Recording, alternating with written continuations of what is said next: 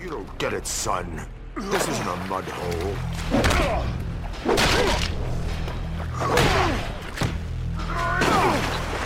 It's an operating table. And I'm the surgeon.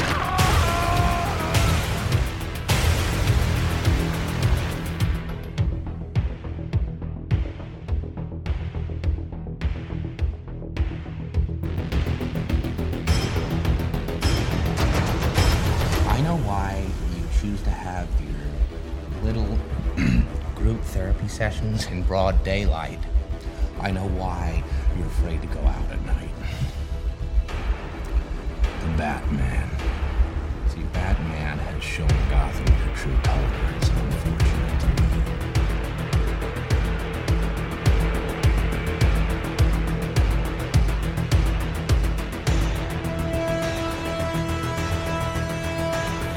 strong for some clown who thinks he's Batman. I am Batman.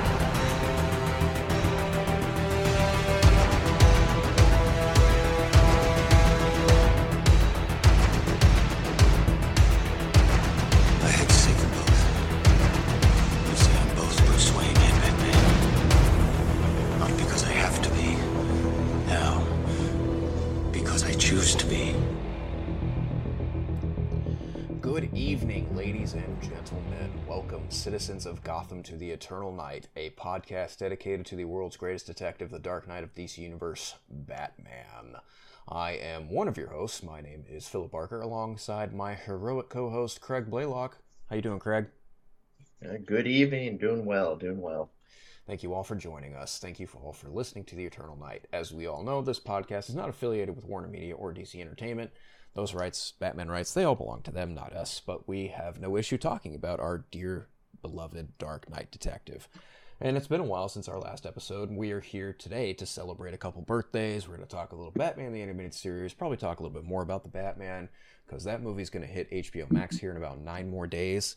So, yeah, yeah. I don't know, Craig. How you been, man? How's how's your uh, Batman consumption been over the last few weeks since our last recording, uh, the BVS retrospective with our good friend Jared? Uh, it's been good actually. After we had that retrospective, I went back and I just started watching a couple of the animated movies that I hadn't seen in a while. I of course watched Under the Red Hood, which is still one of my favorites. It's a great one. Um, I stepped in. What else did I watch? I watched uh, Batman versus Robin, which was pretty Mm. good. mm-hmm. and uh, what was the other one? The what is it? Uh, Blood. Bad Blood. Bad, Bad Blood. That one was okay. I think definitely one of the weaker ones out of the, the that whole animated DC run they were doing. Still enjoyable, but nah, nothing nearly as memorable as some of the other ones. Yeah, there's a little nifty Batman trilogy there, and Son of Batman, Batman vs Robin, and then Batman Bad Blood. And Batman also plays a uh, sorry plays a pretty huge part in that animated series overall. Like, I know he's a prominent member in the the Justice League Dark movie. Um, obviously, you know he, he's obviously part of the Justice League throughout, like you know the Justice League War, Throne of Atlantis, and um, versus the Teen Titans as well as Justice League Dark Apocalypse War. I mean, they also made Batman Hush, which is set in that universe too, which I still find it funny that people, rightfully so, get mad at the ending of that movie as opposed to the ending of that book. But I, I guess we could probably hold that conversation for a whole other day. Yeah. But, um, yeah, I, I you know, I was messaging you right before we started recording because we've been trying to do this for a couple weeks now, but of course, life finds a way. Um, and we've also been seeing other movies like we saw Sonic the Hedgehog 2. That was a fun Mhm. movie. Loved there's, it. There's a little Batman reference in there for, for Yeah. people who are fans of that. Yep. But I was recently, I- I- literally right before we started recording, I, I was on Netflix. I was laying in bed, just kind of being lazy because I've been out skateboarding again. Honest to God, truth, I feel like Bruce Wayne in The Dark Knight Rises. My legs are so messed up, I can barely move them around now. It's like, You know, walk around with a cane and a uh, goatee. Well, I feel like I might have to just get like a, a robotic brace on my legs so I can get back into skating again. It's like you know, you, you, I buy the board, but I'm not what I used to be. I'm I'm. It's been Mhm. like ten years since I've been on a skateboard, and and there's some stuff I can still do, and it, it ain't easy. I'll tell you that right now. It, it, it ain't easy, and I've had my board land on my feet a couple times, and that's why my feet hurt. but I feel like I kind of might have popped something in my hip, so it's kind of hard to move around. But I'll, I'll be all right. Um, but more to the point, you know, I was watching The Dark Knight on Netflix because it's on Netflix. I don't know because Netflix and HBO Max, like they have like you know their deals for movies and rights and all that jazz. But regardless, you know, I was watching The Dark Knight and it it, it amazes me to this day at how great that movie is for all the mm-hmm. things that it did for the for like the relationship between Batman and the Joker, for what it did for Batman on like a big budget movie scale, and just the performances, save for, for one, just it, they don't they age like fine wine. Mm-hmm. Everyone played their roles excellently in the in that movie, Even Maggie except Jill, besides besides she's fine. Like she's she's okay. she's Just- fine. She's not Katie Holmes, but she's fine. I do find it ironic that you know both Maggie Gyllenhaal and her husband uh, Peter Sarsgaard are now and have been in Batman movies in which their Yeah. characters get blown to shit. I still find that hysterical. yeah. But um, And that was a gen, and I remember too. Speaking of that point, her death in that film that was pretty shocking at the time. oh yeah, Uh, specifically in the way they shot it. You know, whole the whole scene of like, where is he going? Who is he going to save? And then he walks in, and Harvey's getting mad at him. You know, why did you come for me? And then before she, you can tell that like she's going to try to give some reassuring words and keep him. And she she says like what two things, and sometimes bam, every everything blows up. I don't even think she gets to finish her sentence. Like she, No, you- it's like, right in the middle. She's like, Harvey, listen, sometimes, and then Bam. yeah, and then like even you know they can't they cut to Gordon and his is and the GCPD like coming up to the building as it's Mhm. blowing up and he's trying to run towards it. His cops are like, "No, Gordon, stop, stop, Yeah. stop!" Right, and it's like, yeah, there ain't no coming back from that. But I did watch it because of one birthday, and as, as you all know, the main topic of our of our episode today will be Batman's 83rd birthday. But there's another birthday that I do want to talk about, and that is um, the late great Heath Ledger. His birthday was April 4th, and he would have been 43 this year, but unfortunately, he passed away January 22nd, 2008, just six months before the movie came out. Yep. And just, you know, this was one rule that, for me, when I had seen the first image of it, I think it was December of 2007 when the viral marketing be, really began for that movie. And what was shown was like, you know, the Why So Serious poster, and you see the silhouette of the Joker, and you only see like the outline of what he was going to look like. Yeah, you see the hair, you see the black around the eyes, and you see the red of the lips, and that's about it. Yep. And then I'll never forget when I saw the first trailer for that movie and just being absolutely blown away. I mean, not not Mhm. even talking about the teaser where they they had the Batman logo just kind of being engulfed in a bunch of blue and black flames, and they had a lot of voiceover dialogue from the movie. No, I'm talking about the very first trailer, at least the first trailer that I remember. Um, I was meant I was in maybe a sophomore in, in high school, and I had watched this trailer on just absolute repeat because, you know, you got a really great look at the Joker. You saw like him and Goth in the GCPD cell. You saw a lot of Batman. You saw like the the the, the big thing I remember from that trailer is Heath's Joker standing in the middle of you know, it's obviously Chicago, but it's Gotham City. Like he's standing there, he's holding the gun, he's like, "Come on, hit me!" Yeah. and and like you see the bat pod running towards him and just yeah that's what i distinctly remember about that trailer but his performance in that movie just you know it, it's no secret i think we've talked about it on the show before i like batman 89 but there are certain creative decisions in that movie that just do not sit well with me on like a, a, a fundamental batman perspective and like the whole joker killing batman's parents never sat well with me at all so the Me too. complete the complete 180 of having his version of the Joker, of having Heath Ledger's version of the Joker just be a straight up engine of chaos, having him just introduced as the Joker, like no need for an origin, and having him be the literal antithesis of everything this version of Batman has built himself to be up to this point. Yep. Just blown away. Like absolutely blown away. Like I watched the movie for him, and I know Yep. that's maybe sounds a little psychotic. I'm just a big fan of really great performances, and that one was for the books. No, I think I think a, a majority of people would agree. I think majority of people watch that movie for Heath Ledger's Joker.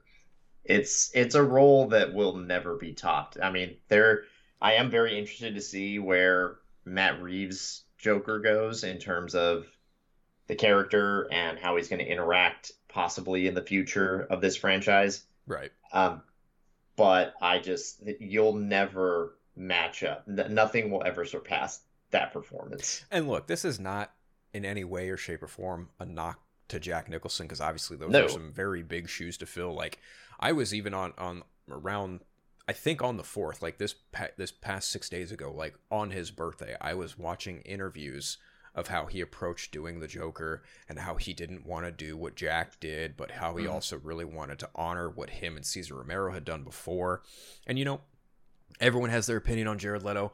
My opinion on his version of the Joker has changed drastically since the Suicide Squad film came out seven Yeah. years ago. Um, and even, you know, I have my own reserved opinions about the Joker film with Joaquin Phoenix. Mhm. And even to, to now, like getting into Barry Keoghan, Ke- Keegan, I don't, I don't honestly don't know how to pronounce his last name, and I apologize if I butcher it. But you know, the Joker to me is always just one of those really fascinating villains that you can't ever top. Like he he's literally the cream of the crop when it comes to supervillains and just dastardly pure chaotic evil. Yeah, you're talking about. I mean, just think of all the things that he's done throughout the years. You know, he shot and paralyzed Barbara Gordon. he, I mean, he he cut his own face off and stapled it back on. This I mean- dude, he is the most unhinged character that I think we've ever seen in any form of media. He beat a child to death with a crowbar, Crowbar, and yeah. blew him up. yeah. And you, you know, also there's another story. I don't remember quite which one it comes from, but there is a story where he straight up shoots Barbara Gordon, the wife of Jim Gordon, in the head. Oh wow. I don't remember what story it is, but that that's for sure a thing. Like he shoots Jim Gordon's wife in the head, and that Wow. that really messes Gordon up. But getting back to Ledger, like there's a little bit of Tom Waits in his performance, but even still, like every facet of what he did with that character, every everything he did with his version was just so completely the polar opposite. Excuse me, of what Jack did with 89. Yeah, one hundred percent opposite. And it's funny There- because when I was younger, I was I was heavily influenced by my cousin, and uh, you know he was not. I think he was purposely like not a fan of those movies just to like be kind of a contrarian about it, and some of that Mhm. rubbed off on me for a little while. But over time, I've really grown to appreciate and really not idolize per se, but really admire what Nolan did with Batman and his mythology. I mean, it's not necessarily my preference, but I can still appreciate it for what it is, much in the same way of like say Superman seventy eight with Christopher Reeves and Richard Donner. Yeah, I mean it. It's one of those things where I look back on them, and I, I do enjoy those movies.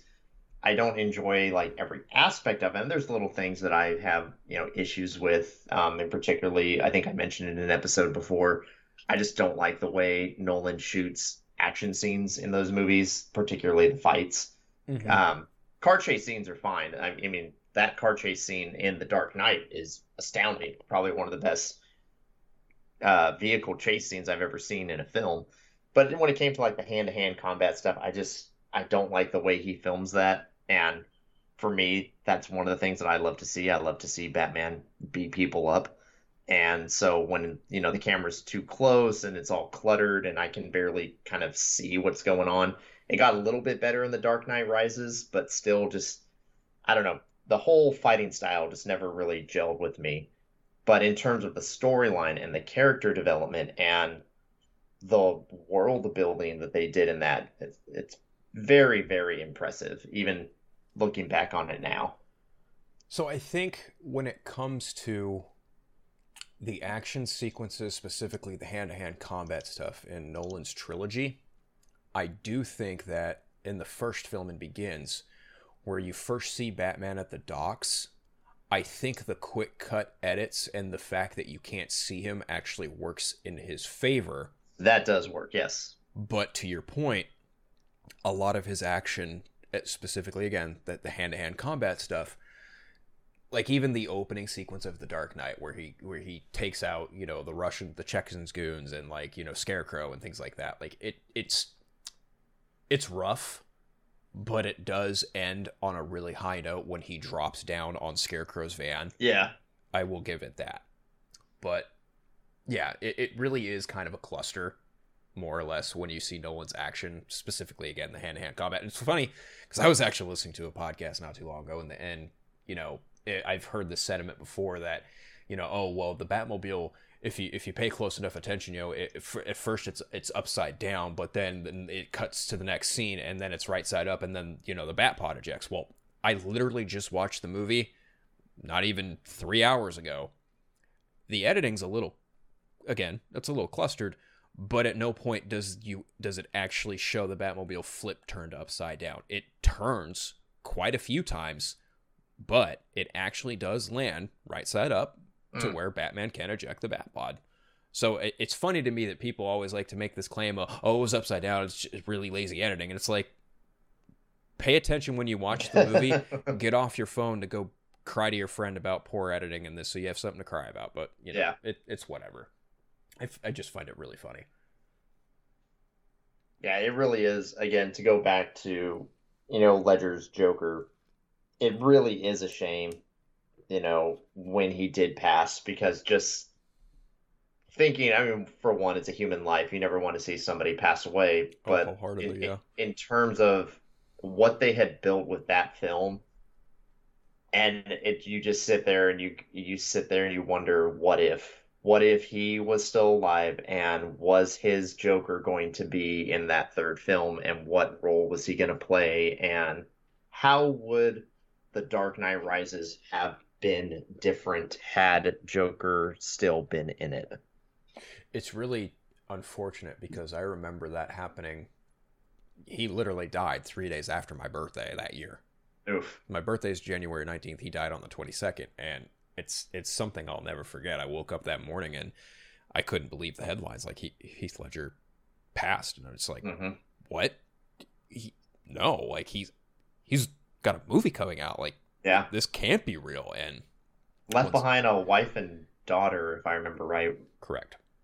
His daughter Matilda. Hmm. And I yeah, I mean, you know, he's also got a really big resume on top of that you know 10 things i hate about you knight's tale Mhm. brokeback mountain like the, the the thing is is you know people people always had a cow every time there's a new batman cast people had a cow when he was cast because some people would even be like oh he's too pretty to be the joker Oh yeah, no, I remember that. That was, uh, you know, this was pre-Facebook, pre-social media. mm-hmm. But man, you go to the comment section of any website that had the Batman trailers on it, because this is also pre-YouTube. Mm-hmm. So, you know, I remember I would go to um what was the site? Comingsoon.net. I would go Mhm. there. That's Mhm. where I would go to watch my trailers. And man, the amount of comments underneath every Dark Knight trailer.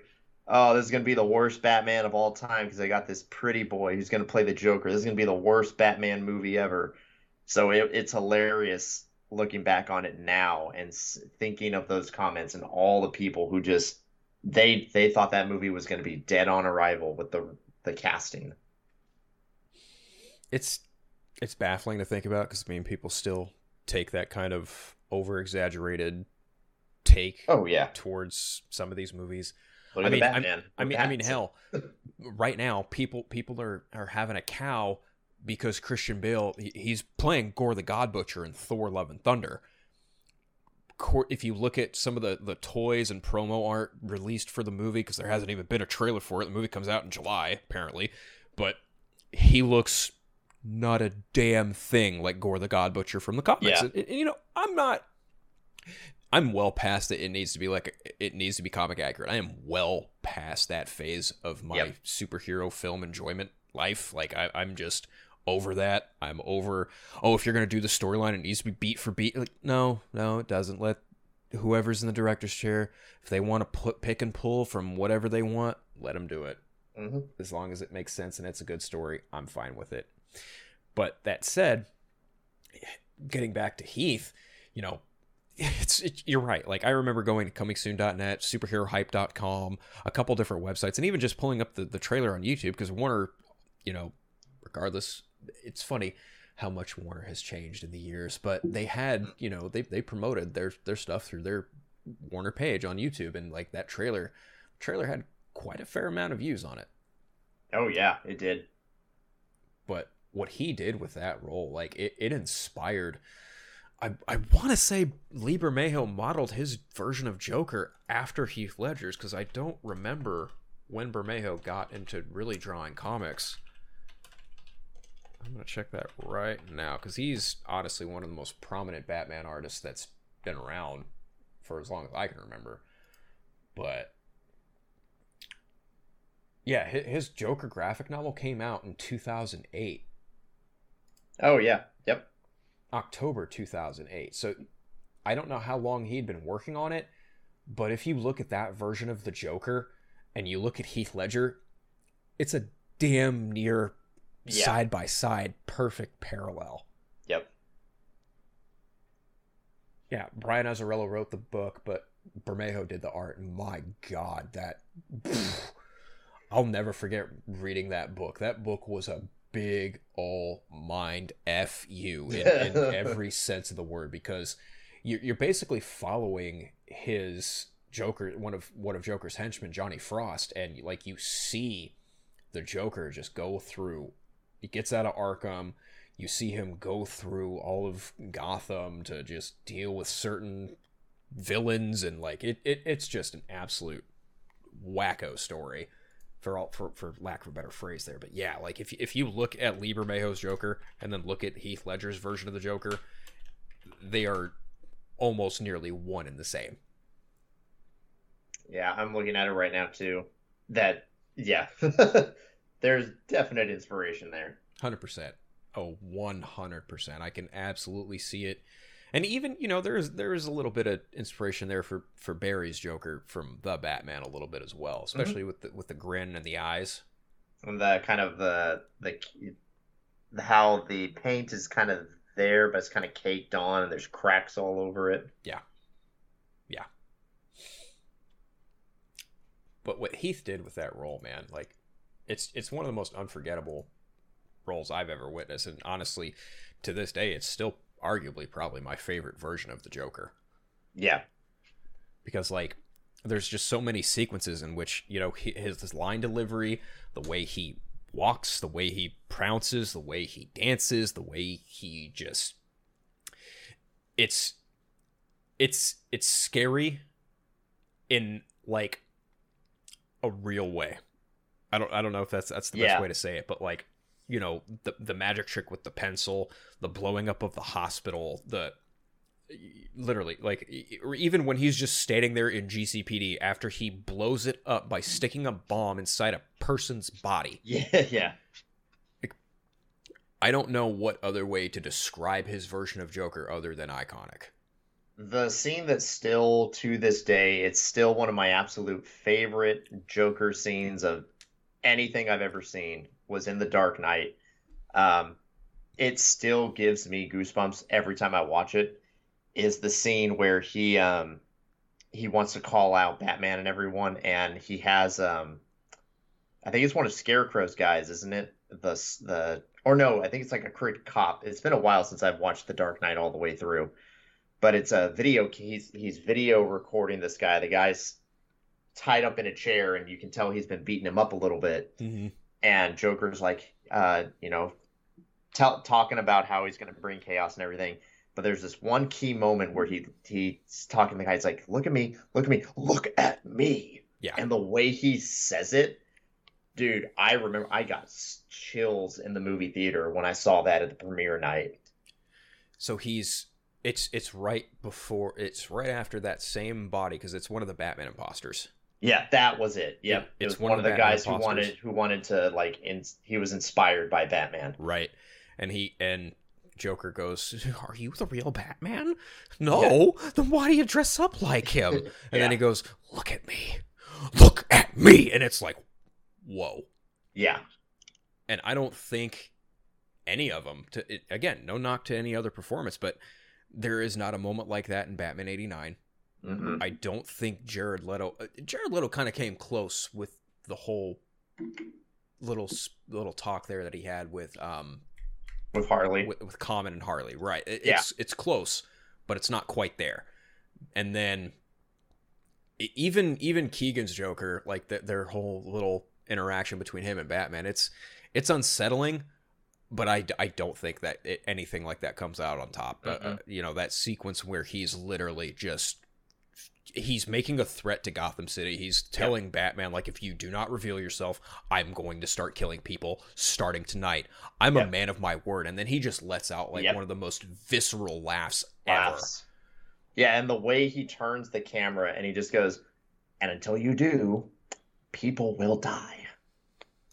And then, yeah, and like you said, the way he said, I'm a man of my word. And just the inflections. I think that's one of the key things with Leather, Ledger's Joker. He knew when to inflect on certain pieces of dialogue Mm-hmm. that made him come across as a goof not what's the best way to say it threatening while also acting like he's just having fun because this is a joker who just relishes every moment that he knows that he's causing chaos and he's causing pain on people when he's giving Gamble the the one origin of how he got his scars, but then Yeah. he gives his other origin to Rachel about how he got his scars. yep the playfulness you see in in when he comes out of the elevator with Wuertz, the crooked cop, nonetheless. That should have been a dead giveaway right there. But of Yeah. course, you know, like it's it's funny the, the things you pick up on in that movie after watching it the first time. It it and you know what I also picked up on What's when that? he blows up the hospital on his nurse's outfit. He's even wearing a dent sticker. oh is he He is. Look very closely on the left side of his chest. He's wearing a, a I believe in Harvey Dent sticker. So it says Dent right there, like on his sticker. So might have been a visitor sticker. I don't know, but I I noticed that this time around. I was like, that's funny. But yeah, like when he delivers his lines or when he when he's telling Rachel or Gamble about his origin, like to your point, he's having fun with it because he's like he's like a, a, a predator stalking his prey. Like when he mm-hmm. walks in the Wayne Foundation thing for for Dent, you know, he's looking around, he's like asking, "But where is Harvey Dent? And where is he?" And you know, he goes up to the old dude and goes, "You remind me of my father. I hated my father." But then he sees Rachel and he's like, "Oh, I know you." Like, Yeah. and he proceeds to have fun with it. But then mm-hmm. you get that that that first clash between him and Batman. yep Yeah, I don't I don't think that's that's one I will ever forget. And and by some miracle, if I ever get the chance to play that character, I'd happily look at his for inspiration. Most Oh, I certainly. one hundred percent. Yeah. And he and his subtle humor too. Another one of my favorite scenes with him was uh, when he meets with uh, all the mafia guys and all the Mhm, you know underworld guys, and he you know he pulls out he shows them that he's got all the grenades and stuff attached to him, and Gamble goes, "You think you just walk in here and steal from us?" Yeah. Just the way he says that, it cracks you up so bad, even though it's such a tense scene. Or like even when he's dangling the line from the Mm-hmm. from the grenades, he goes, "Now let's not blow this Yeah. out of proportion." It's like, oh, he's really not screwing around. I know the squealers, and and he just points at the TV, Mhm. and the guy gets so scared he he disconnects himself. Yeah. Or like, at, at, at, towards the end of the movie when he's got when he's got um. I don't remember the cop's name, but he, he, he a lot of people kind of refer to him as as like the Bullock, but it's not Bullock. Oh yeah, yeah, yeah. He's basically holding the shard up to dude's to dude's throat and and he goes i just want my phone call yeah, it's like uh what is he gonna do with that phone call and then you see Yeah. what happens after the phone call and again when the explosion happens and every other cop in MC, in the major crimes unit is just they're they're they you know they they obviously like take cover and you know they're all blown they're all like you know scattered. And he's just standing over everything looking mm-hmm. around at all the destruction. He's just like yeah i did this. Oh, and It's- even the scene the scene before it when they're in the holding cell, and the guy tells him he's like, "You killed seven of my friends," and he looks at him seven, it's yeah and then he Yep. proceeds to tell him he's like, you know, to be honest, I I know some of them more personally than you do, and then he turns to the camera and deadpan. Would you like to know which one of them were cowards? He says And something to the effect of like, you know, people really show their true colors in their final moments, and I would Yep. say that I knew your some of your friends better than you did. And then she- you know, it deadpans to him, and he goes, "Do you want to know which which of them were cowards?" It's like, Yeah. hmm, hmm, mm, mm, mm. yeah, that's one role I will never forget. And and that and, and truth be like, yeah, I turn on Batman Begins, and it's a great time. Yeah, I can watch The Dark Knight Rises, and it's it's fine. I have fun watching Bane and you know Tom Hardy do his thing. or your body. but I watch The Dark Knight, and it, it I hardly look at my phone. I'm watching it most Yeah. of the time, and there's never a dull moment in that movie, and and he makes that movie what it is. Yeah. And even like one of my favorite scenes is like him because he, he when he's talking to Dent in the hospital and Dent's like trying to just he wants to murder Yeah. the Joker because of everything that just happened, right?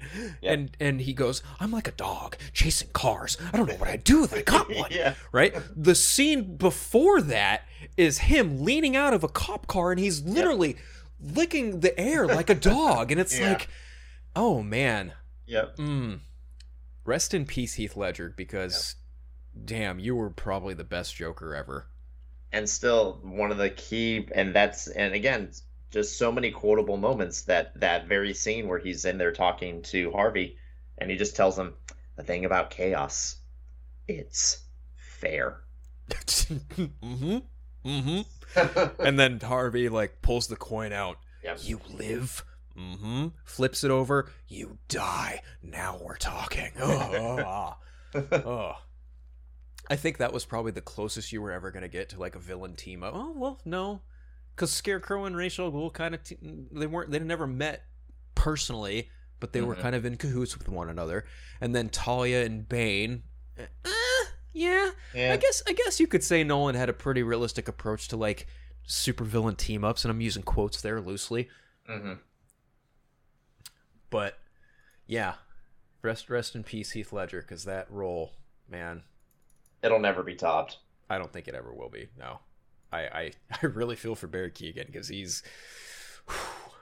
Good luck, i bud. have i have no doubt he's gonna do good in the role but just i mean ledger's just on a whole other level you're just never gonna be able to touch it No, I, I don't think so. Uh, he would have been 43 as of the fourth, and you know, um, from what I understand, the he did the Dark Knight, but then he also did um one other film, and then he wanted, from what I understand, he wanted to pursue a direct a directing career.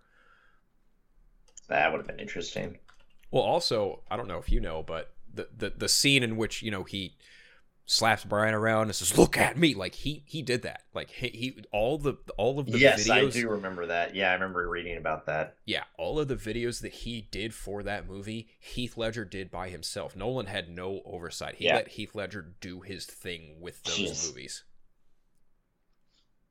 Oh, so his final his final film was The Imaginarium of Dr. Parnassus. That was the last yes, film he ever did. I remember that. I remember I specifically went to go see that movie in the theater because it was his last movie.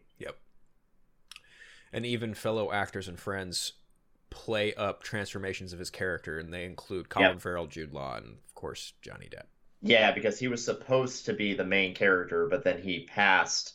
So I they made like an alteration in the story that he would just like change appearances throughout the film. Correct. Yep. I'm gonna have to watch. I haven't seen that movie in a really long time. I never watched it, and I feel like I should. Nothing. Nothing. Absolutely. From what I remember, I mean, again, this has been what ten plus years since I've seen it. It wasn't like astounding, but it's still an enjoyable time. That's fair. That's fair. Yeah, I'll I'll have to find it somehow, some way. I don't know. I'm, I'm sure I will, maybe, but we'll see. It's got to be on one of the streaming services. Yeah, I'm sure it is. I don't know. I'm I'm not in any eager to look at the moment. Oh, excuse me, but there was another birthday that happened on March 30th, and that was Batman's 83rd birthday. Batman kid, he's been collecting social security for a little bit. But he's still out in Gotham beating the shit out of people. He's still out there. So, what? Hmm? 83rd birthday? That would put him at right around Batman Beyond age. Early Oh, 80s, true. something Yeah. like that, give or take. yeah. But yeah, um, March 30th was the first appearance of Batman, Detective Comics number 27. With ironically enough, the publication it had a um, a miss publication date. It, it, like on the cover, it says May, but it debuted in March, 1939. Created by, and I use that term loosely, by Bob Kane, but with Bill Finger. Yep. Bill Finger arguably is is largely a lot of the reason you see in what and what we know to be true and faithful to who Batman is now is largely because of Bill Finger. Hell, his he was the one who who cited and created the the, the term the Dark Knight. Like that that's from a Bill Finger story. But in light of Batman turning 83, Craig and I have decided to share some of our favorite aspects of this character, you know, favorite stories, for instance. Um, I, I don't know, Craig, what, what are some of your favorite stories of, of Batman that come to mind? I mean, for me, in terms of just absolute favorites, I know it's an easy go to, but I mean, The Dark Knight Returns, man. Yeah. Oh, yeah. It's just, I just can't get over how good that story is. And it's crazy to think that that this story is one year younger than frickin' me. the Dark Knight Returns came out in 1986, and the fact that it has such staying power to this day just really stands to a testament of what an incredible story Frank Miller did with that those characters, that world. I adore The Dark Knight Returns. I was so excited when they announced the animated movies. Um, I thought the animated movies are fantastic. That is just a Batman story that I don't think will ever be topped. I don't think I could disagree. I mean, it's it's up there with some of my favorites for sure. Um, much like you, when the animated movies got announced, I was overjoyed, Yeah. just absolutely beside myself. It's got a really great voice cast, and I feel like it adapted that book very well. But even going back and reading it, Mm-hmm. I can understand why in 1986 that book did for Batman the wonders that it did because it really it grew him up from this, you know, very campy, pulpy detective figure who made kind of quippy jokes after every battle. You know, it it it aged him up like he was Mhm. now at, at a point where things around him have changed. Like Robin's no longer there, obviously. Like Alfred's well over, you know, being able to be a butler, and he still is. Yeah Alfred's pretty much knocking at death's door. Mm-hmm. And then by the end of that book, he unfortunately does pass. Yep. But you know that that book really like it grew Batman up, and and I I I remember reading about Frank Miller's approach to it. He was like, look, like I'm gonna be older than Batman by the time I get to writing this book, and yeah. like I I can't have that. Like I'm gonna make Batman older. I'm gonna make him more jaded. I'm gonna make him just kind of pissed off at the way things are. Yep. And in a way, too, I know that a lot of people say that Batman 89 was the turning point for Batman and to for making Batman, you know, a dark anti-hero. And I get that from a public perspective for those who don't read comics. But I truly believe that The Dark Knight Returns, that was the turning point, like you said. The Dark Knight Returns was the point where Batman became the dark anti-hero that he is going forward from that point. And I, I credit Frank Miller for doing that because there was no story like that around that time. No, um, I would also say that Neal Adams and Denny O'Neil had a hand in also kind of bringing Batman back to his darker detective roots. I will give them that. Uh, you know, they famously also created Ra's al Ghul, and you know follows with that like the Son of the Demon stuff, and and but really like it it kind of does kind of come down to Frank Miller and what he did with the Dark Knight Returns. Like he he made Batman just this big hulking creature. Mhm. You know, like a 56 year old man in a giant bat suit, and he like he's throwing goons into like electric signs. He's lobbing batarangs and like not even caring if he hits them in like you know the Yep. face or the arm or whatever. Like he doesn't give Are a shit. you anymore. out of your mind? and that fight with the Joker in, in Yep. the Tunnel of Love. I mean, I have nothing bad to say about that book. Uh, it's probably one of my favorites. One of my one of my personal favorites though is uh, Death in the Family, That's a good one. Yep. mostly because of Jim Aparo. I'm a really big Yep. fan of Jim Aparo's art, but you know that's that's really one of the bigger stories for me because that that shows that Batman is not a perfect person. Like he can make mistakes, and he also failed as a mentor to Jason Todd because, and even even even though he failed him as a mentor, it's not entirely on him because Jason was not like Dick Grayson in any way, shape, or form No. and I feel like that that whole situation that happened with Jason, you know, trying to be a detective, trying to figure out who his mother was, the the right intentions were there, but Bruce was also right to try and like bench him because mm-hmm. at that point he was turning into just you know he wasn't listening to orders. He wasn't you know pursuing things in the way that that you know batman had dick pursue things. And like it was really like a learning lesson for batman in that you know not every sidekick that you're going to bring into this is going to be like Dick Grayson but Yep. it's also transformative in that this is a, a father who lost his adopted son and it's primarily his fault Mm-hmm. you know like the joker even makes a snide comment in the book about paralyzing barbara gordon Yep. and like he the joker doesn't give a shit like Nope. it- the, the book's also a little nuts too because it's also a little dated he becomes the ambassador of iran after all things are said and done it's it's, Yeah. it's, an, it's an insane book Yeah. but i still love the shit out of it but primarily because it again it, it shows that batman is not a perfect person mm-hmm. and you know i think you and i have, have joked about this but everyone likes to have their pristine perfect perfect like batman yeah. who's, who's a detective and he doesn't kill people and he doesn't get like angry and it's like no bullshit He's a human. He- exactly he's flawed And the problem, and to further that too, you know, he's human. He makes mistakes.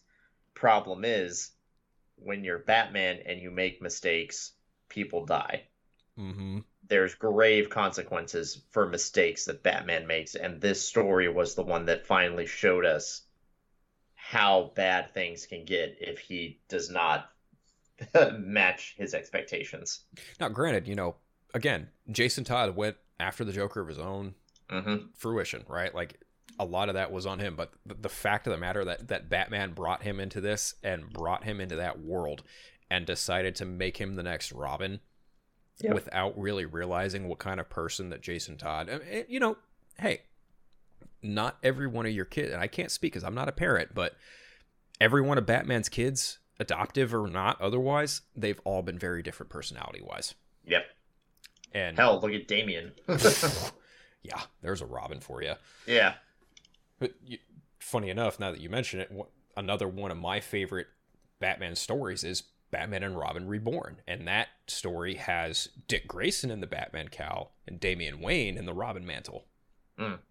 And I have the entirety of that run in trade form from issue number one. And matter of fact, I even own issue number one. Come to think of it, I got that before I quit working at the comic book store. Cha-ching! Anyway, uh, Batman and Robin Reborn, like you, you get a complete reverse of the dynamic where Batman's the dark, brooding one, and Robin's the the cheerful, light one. No, no, no, no, no, no, no. Dick Grayson is the more hopeful, optimistic Batman. Robin is the dark little badass who inflicts all the pain, and it is Yeah. awesome. Yeah, I've got to get around to reading that one. I mean, if I had any recommendations for you, this is just me because I know there's some people out there who aren't too big on Grant Morrison, but Grant Morrison writing Batman is just nothing short of awesome. Uh, R.I.P. Black Glove. Battle for the Cowl also fits into that, but it's it's by Tony S. Daniel. Hmm. But yeah, there's a whole little arc there between R.I.P. I think it's Black Glove, then R.I.P., and then Batman and Robin Reborn. Wait, hold on, hold on. So it goes I want to say Black Glove, R.I.P., Battle for the Cowl, Long Shadows, and then Batman and Robin Reborn. Okay. And also Black Mirror by uh, Scott Snyder. That's another Dick Grayson the Batman Cowl book. It's a really great one with Jock doing art. Love that. Um, I also will say that more often than not, um, I used to own Batman Public Enemies, and I still think I do on iTunes, but that led me to finding Superman Batman Apocalypse, and that is hands down one of my favorites. Is that the one that they adapted into the animated movie? Mm-hmm. Okay. Mm-hmm, mm-hmm. Yeah, Batman, Superman, Batman Apocalypse is, um, Supergirl lands in Gotham City, and Batman brings her to Kal, and they kind of have to figure out together like what is the best course of action here because you know Clark's been on Earth for how many years or whatever, and Kara's just now coming to Arriving. terms with right. Like she's now coming to terms with like you know Krypton's no longer there, Kal's are only you know living relative, and you know Darkseid gets involved. You see some of the Furies. You see Big Barda. Wonder Woman gets involved too. They fight an army of Doomsdays. I just love that movie so much. it is a trip to see Batman with a battle axe just decapitating Doomsdays. It is pretty awesome, all things considered. And then there's also like the big own at the end of the movie where Batman owns Darkseid and, and like Yeah, one of one of your legendary moments. hmm Yep. where he calls Darkseid's bluff. Omega Omega seven Omega Lambda seven XL nine. Does that sound like a bluff to you? and again, Kevin Conroy voicing Batman. That's that's never Yep. not a win. And speaking of that, uh, with Kevin Conroy, this leads me to one of my other favorite Batman stories, um, the animated series episode Heart of Ice. Ah, There, you, you talk about a story, a, a 20 minute cartoon episode that redefined a character. Because if you think about it, prior to Heart of Ice, Mr. Freeze wasn't exactly he wasn't a key rogue, I think, in Batman's rogues gallery. He was kind of a a kind of a like a cohort. He would always be like a teammate with the Joker or he would team up with a villain. He was never a central threat and he was never really taken seriously. And then this episode comes out and redefines everything about Mr. Freeze and instantly makes him one of the most important villains in Batman's history, I think. Yeah, I don't think I can disagree with any of that because, to your point, I think he was in an episode of 66, but he might have been called, I think he was Mr. Freeze, but he was originally called Mr. Zero. Yes. Yeah, I was actually when I was doing research on him, where did I put that in my notes? Yeah, he was a according to an article that I read, he started life as a pretty bland ice villain known as Mr. Zero uh, back in 1959. Right. So to go from that, and again, he everybody kind of knew who Mr. Freeze was, but everybody just knew, oh, he's the ice guy. And now you look at him and look at all these like different interpretations we've seen of Freeze. I mean, look at the Arkham games and just everything about that character completely changed when that animated episode came out. And I still stand by it that it is probably, if not the absolute best Batman animated series episode. I again, I can't disagree because, to your point, you know, you've got a character like Mr. Freeze, and that really it humanized the character in a way that had not been done before. Because when you Yeah. add the the the component of him doing what he did to save his wife, that completely alters the trajectory of what that character's intentions become. Because then it just goes from being just typical bank robbing supervillain to no, mm-hmm. I have a motive, and this motive means something to me personally. and that motive is trying to save my wife from death. and credit to them the fact that they did this with a character it's like how do you take a character seriously the a guy that walks around in a ice suit that shoots a an ice gun Right. how do you humanize that how do you make people pay attention take that character seriously you do exactly what they did in the animated series Not only that, like it made him colder. mm-hmm. Uh, no pun intended, but shit, like you know, he, he went from literally just being a walking ice pun to to literally having like a sense of lost humanity there because when you when you add the again you when you add the aspect of of his wife and trying to save his wife and like that that's literally his focus everything around him becomes obsolete yeah. everything and everyone is expendable as Mhm. long as he gets his wife back And again, like what makes a lot of Batman's villains so great is that they are reflections of him in some way, shape, or form. You know, Batman's whole mission in being the detective and being the vigilante crime fighter is stemmed from the death of his parents. Mr. Freeze's whole Mr. Freeze's whole ambition, his whole purpose of what he does is to save his wife. You know, he lost Yep. someone he cared about to this disease, and now he's doing everything he can to make sure that it does not take her from this world. yep And, I and even his delivery too. I remember I don't remember the exact quote, but it's something along the lines of like, "Yes, it would be tragic if I had tears to shed." And it's just like that cold, very robotic voice with those kind of quotes. It's just you, you can't you can't top it. And again, I think that's why he would be an excellent villain for us follow up in the Batman universe Yep. because you know, we just saw Batman go through this whole ordeal of going from being a a figure of vengeance to a purpose of, or like an inspiration of hope. And when you bring in a character like Mr. Freeze, for example, and you like, you, you go through with a similar kind of story in regards to like him trying to save his wife and everything else doesn't matter at that point. Like there's a point there where you can really touch on the humanity from Batman's perspective and Mr. Freeze's perspective and have them come into conflict. And I feel like it's possible, and I'm hoping it does happen. Yep. I I think it, like we've talked about before, I think if any director can do Mr. Freeze right in a live action interpretation of Batman, Matt Reeves is the one to do it. Oh, I don't disagree at all. I, I think, honestly, I think Matt Reeves has a potential to bring characters like the Court of Owls, Mr. Mhm. Freeze. I would even say Poison Ivy. I think he could bring them all to live action in some form or another. Yep. And it's funny, you know, you, yours is you have an episode Heart of Ice. Mine, I think, I would say is probably Eternal Youth, which That's a good one. which yep. we will get to. We're getting close to it. I think are. what We next are. episode after this one? Uh, let me Either the next one or the one after that. It's pretty close. I'm gonna double check because we will talk about Clock King later. But yeah, Eternal Youth is one of my favorite episodes from the animated series, and largely because it's it's it's an Alfred story, kind of. Um, it's a Poison Ivy story. So we have the last laugh, then Eternal Youth. We have one more Joker episode, Okay. then we get to Eternal Youth. But um, my favorite thing about that is it's a Poison Ivy story.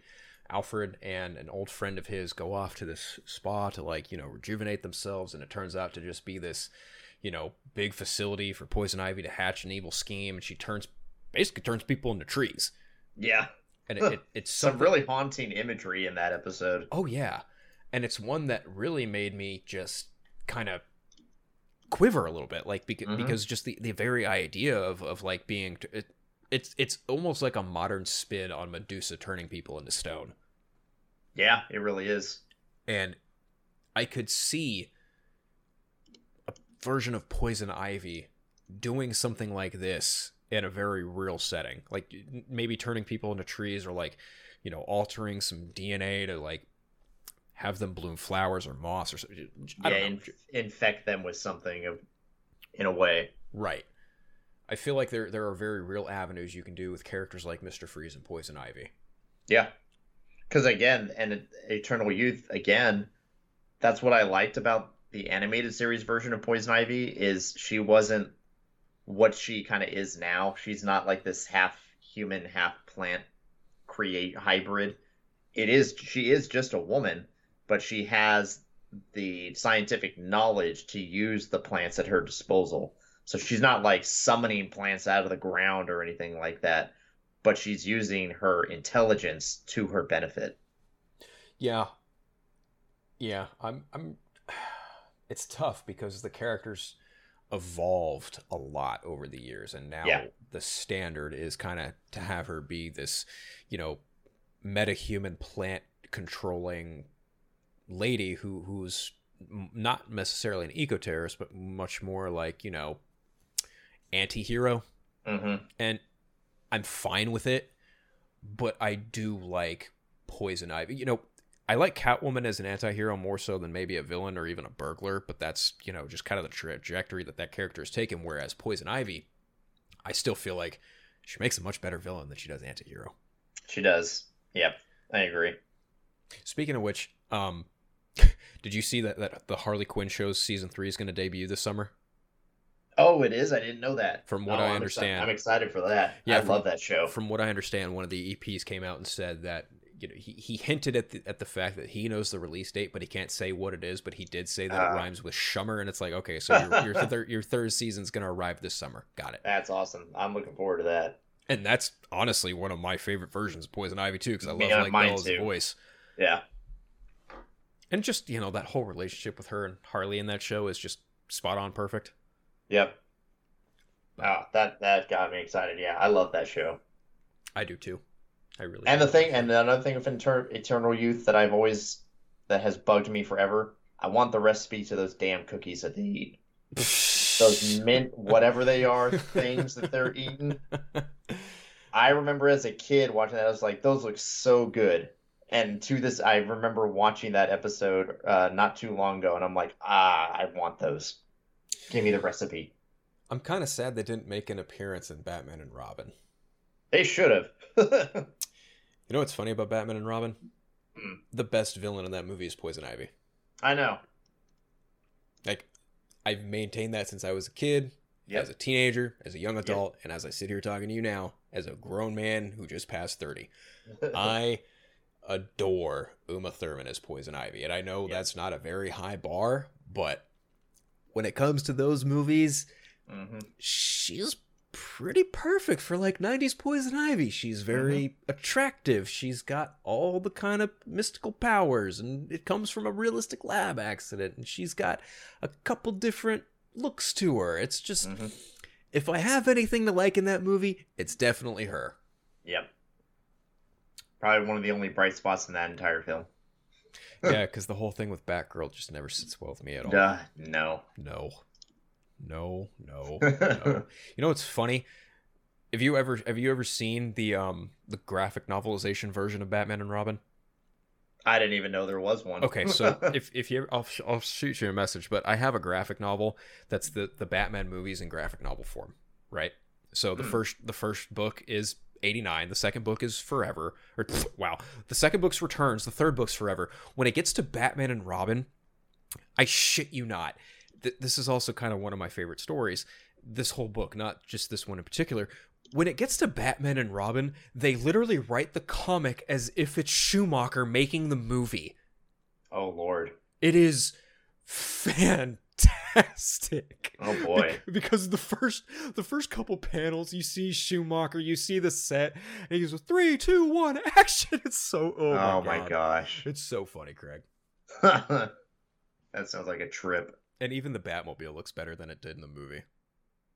Yeah, That's not saying much. No, no, it's that's, not. That's a pretty that, awful Batmobile.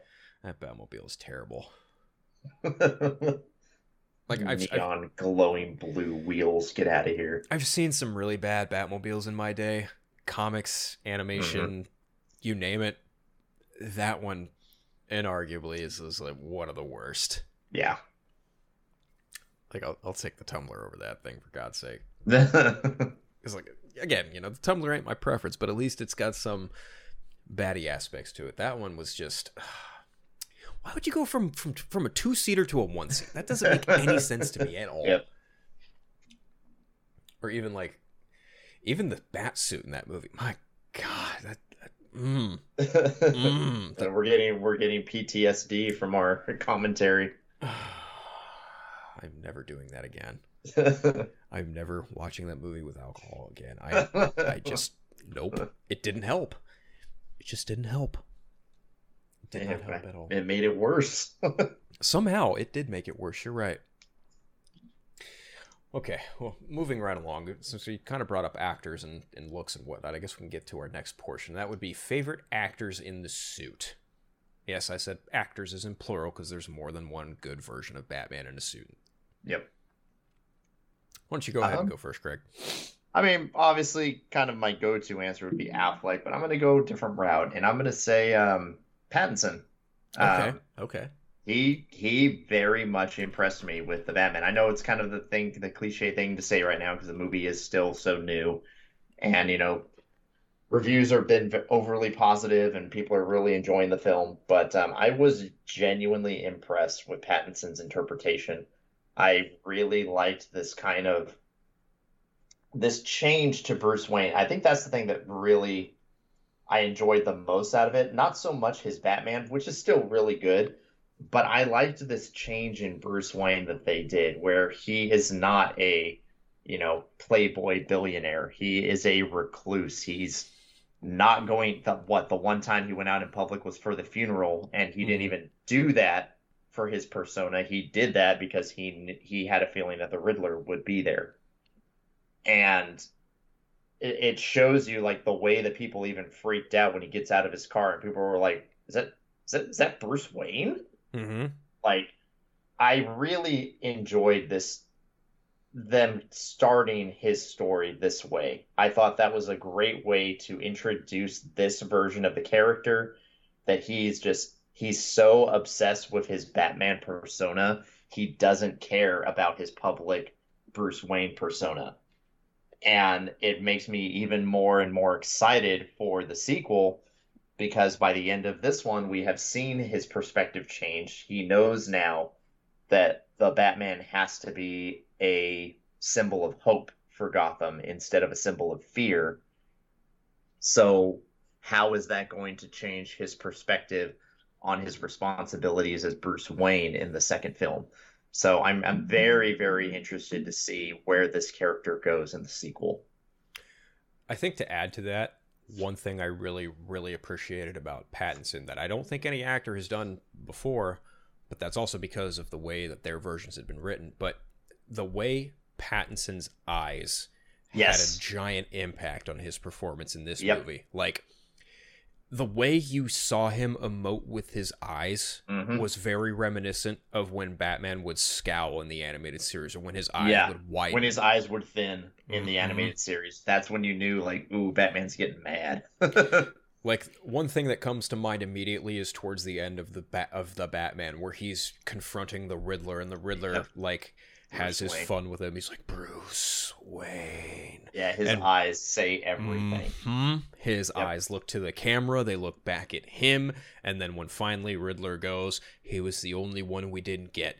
Bruce steps out of the shadows Yep. and has a full-on confrontation with the Riddler. And like again, Yep. like everything is there in his eyes. At that same scene when he, you've seen it in the trailers if you haven't seen the movie yet, but when he punches the glass, what have you done? Mm-hmm. And his the way his eyes, that is a man filled with rage and is just ready to burst through that glass and beat that man to a pulp to get the answers that he needs. or even just like the kind of the final moments of the movie where the the person's getting airlifted out and he the, it, Yep. it pans up from him you see batman looking up you see, you see his eyes clear as day Yep. And you see there's kind of a, a glint change there in the way he's looking at things Yep, I'm not gonna be shy about it. I shed a tear during that scene. That was one of the most beautifully shot scenes in any movie I've ever seen, and it is exactly what I wanted to see from Batman. you know it's funny a friend of the show andre andre Fernandez Nick, from the Nicotina show, he um he, he made a tweet that caught a lot of people's attention. It caught some fire, and uh, it, it was kind of like a, a redesign of, of the Pattinson cowl. It had some wide eyes, had more of a pointed nose, and it, it looks kind of like the Arkham cowl more or less. Um, I made a comment like, you know, if you do the white eyes with this version of Batman, it really just takes away from It does. it takes away from the emotion that the eyes present throughout the entirety of the film. Yep. And um y- yeah, I I it's funny because like people clamor and claim that the white eyes would work and I'm like, no, I don't think they would. No. Especially I don't- with I don't this think they version of would Batman. work. For for an entire movie, no, they would not work. If Like- you do some do something like what they did in Batman v Superman, he doesn't need the white eyes until he's in the suit battling Superman. That worked. Right. Like and even then like it was only used very Yeah. what's the right word here? Um it was used re- with reserve Yeah. because it was only in the fight with Superman and even then when his mask breaks and during the fight like the white eyes go away. And Mhm. it's funny cuz I was again watching The Dark Knight and a friend another friend of the show Ryan Hustleman he made mention that you know the it does deserve an honorable mention because there is a point at the end of the movie where Batman's eyes do kind of turn like a bluish white and it is kind of kind of reminiscent of you know the animated series to some extent. I think they look more blue than they do look white personally, Yeah. but like it again the, the same sentiment is echoed. I don't think you do the white eyes throughout the entire movie because I, I just don't see it working for for the better of it. I just I just don't see it happening. That would be kind of interesting to see if someone in the future does some kind of like fan edit and they put in the white eyes throughout the whole film. I I agree with you. I think that would honestly take away from the performance to be honest. like more specifically robert pattinson's version of batman because you know his mm-hmm. the way he uses his eyes throughout the entirety of the movie is just so personal and point of mm-hmm. view. It, if you just slap white eyes over it it doesn't really it it would take away from it because you you can't get a good gauge on the reaction. And someone also meant, oh well they did it with deadpool deadpool's a freaking comedy Yeah. and yeah. his whole face is scarred. Like there's Yeah. a completely different reason why, you know, that works there and this doesn't work here. Oh, why do you think that, for example, in the Spider-Man movies, the most emotional moments are when he takes his mask off and he has to deal with, you know, something that happens in the films? Right. Like like even even Spider-Man Far From Home or even Homecoming when, you know, his eyes like you literally see them kind of move and it's like, yeah, that's cool, but that's just it. It's Mhm. cool. It's like, Yeah. okay, yeah, whatever. But to your point, like all the emotion comes from when the mask is off. Like Yep. the whole third, the whole fight with Green Goblin and Spider-Man No Way Home. Tom Holland's not wearing a mask. Green Yep. Goblin ain't wearing a mask. Makes it so much better. Yep, it really does. So I think Pattinson's there. Well, you mentioned Affleck because I mean, you know, Affleck's like the Affleck's like Jim Lee's Batman walked off the page Yep. straight up. Like there's no denying that that version of Batman is is hands down like and comic accurate is such a loose term now because if you look at Pattinson's suit and then you look at Lee Bermejo's Batman suit, it's damn near one and the same. Mm-hmm. Damn near. But if you want to talk like per quotes here, perfect. Ben Affleck's Batsuit's like the closest you're probably ever gonna get. Yep. One hundred percent. because his Batman's very evocative of Jim Lee's, of Frank Miller's, and uh, you know even the cowl a little bit is is a little bit of Lee Bermejo too. Yeah.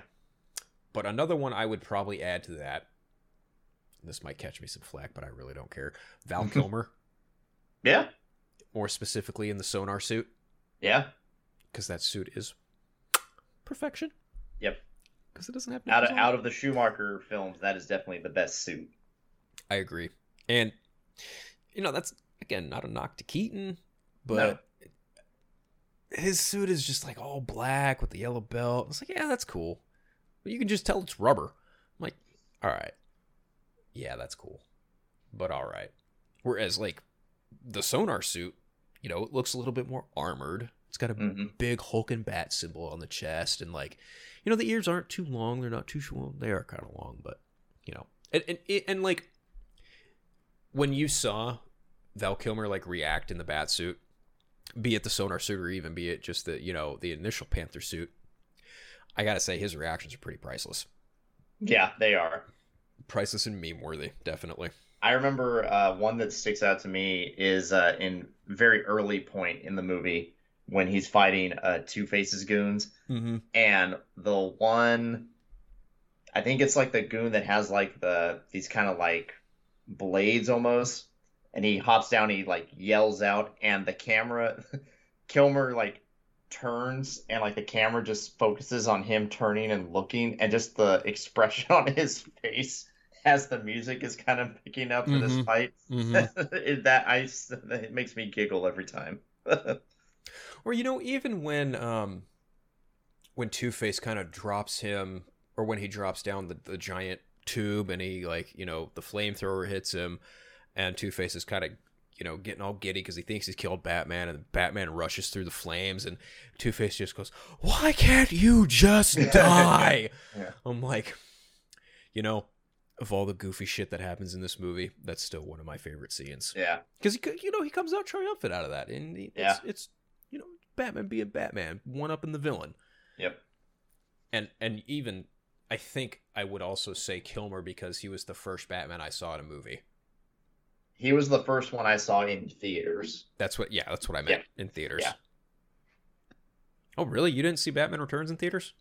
nope I was still uh, let's see I would have been what was that 92 or 93 I was born in '92, so yes. So I was like seven, and I don't believe my parents. I don't think I got to go see that one in theaters. Okay. I think I think even back then, my parents saw like the trailers for that, and they're like, eh, "We might not take you to this one. This one doesn't uh, look like one that you should go see." I will say that I prefer the return suit opposed to the '89 suit. Me too. I like the return suit better than '89. I kind of like Batman Returns more than I like ba- Batman '89. So Yeah, I think I actually might have to go with you on that one. and again, it just kind of boils down to creative choices. I mean, Mhm. as far as I'm concerned, Danny DeVito's the Penguin, perfect. Selina Kyle, Michelle Pfeiffer, Catwoman, perfect. Mm. Christopher Walken as Christopher Walken. I mean, literally. I know he was a different character, but come on, that that was just Christopher Walken playing Christopher Walken. And I think I'm also gonna have to add, just because it's so fresh in my mind, Bale.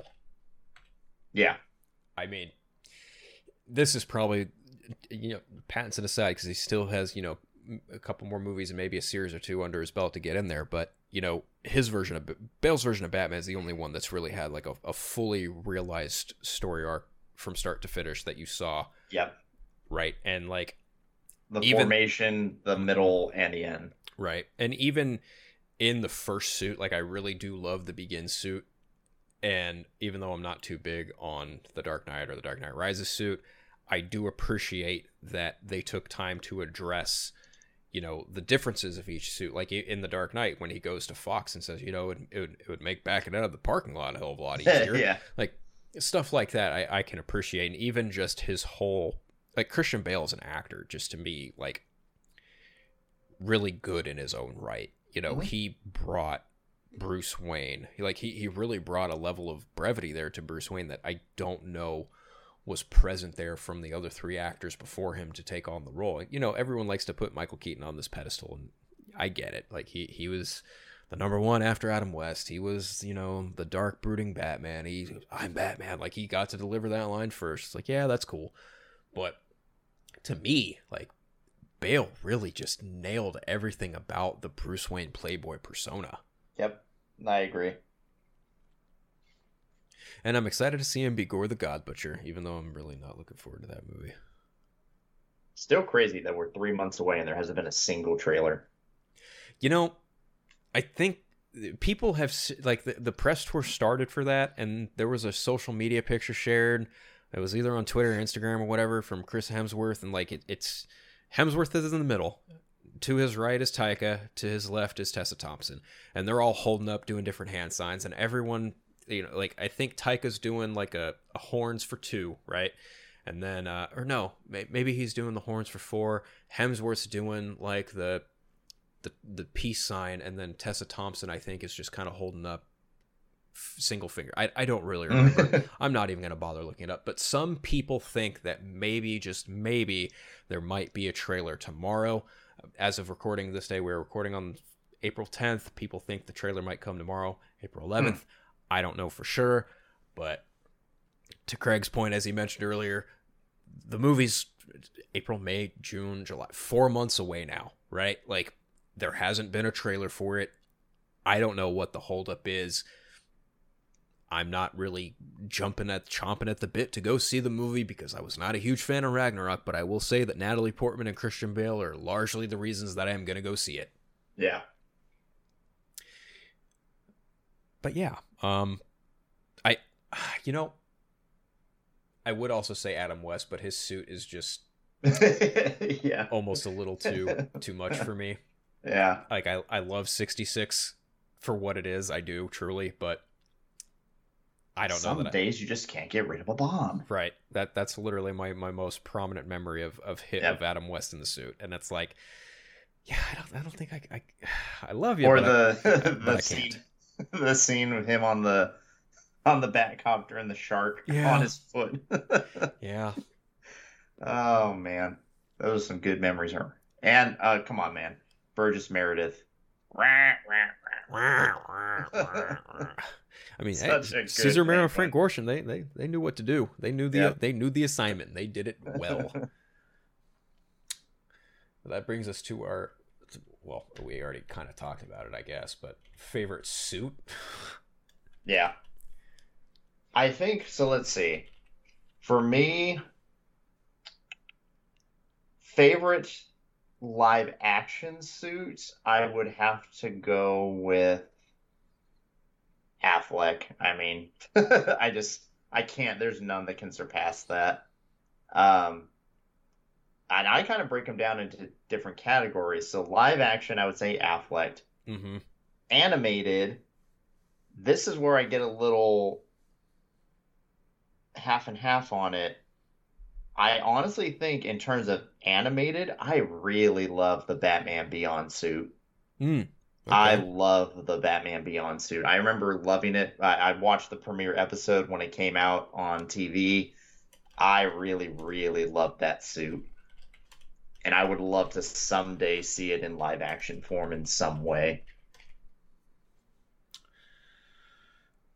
You bring up a good point because Batman Beyond just has a completely different kind of color scheme as opposed to what's normally been presented, right? And like, Yep.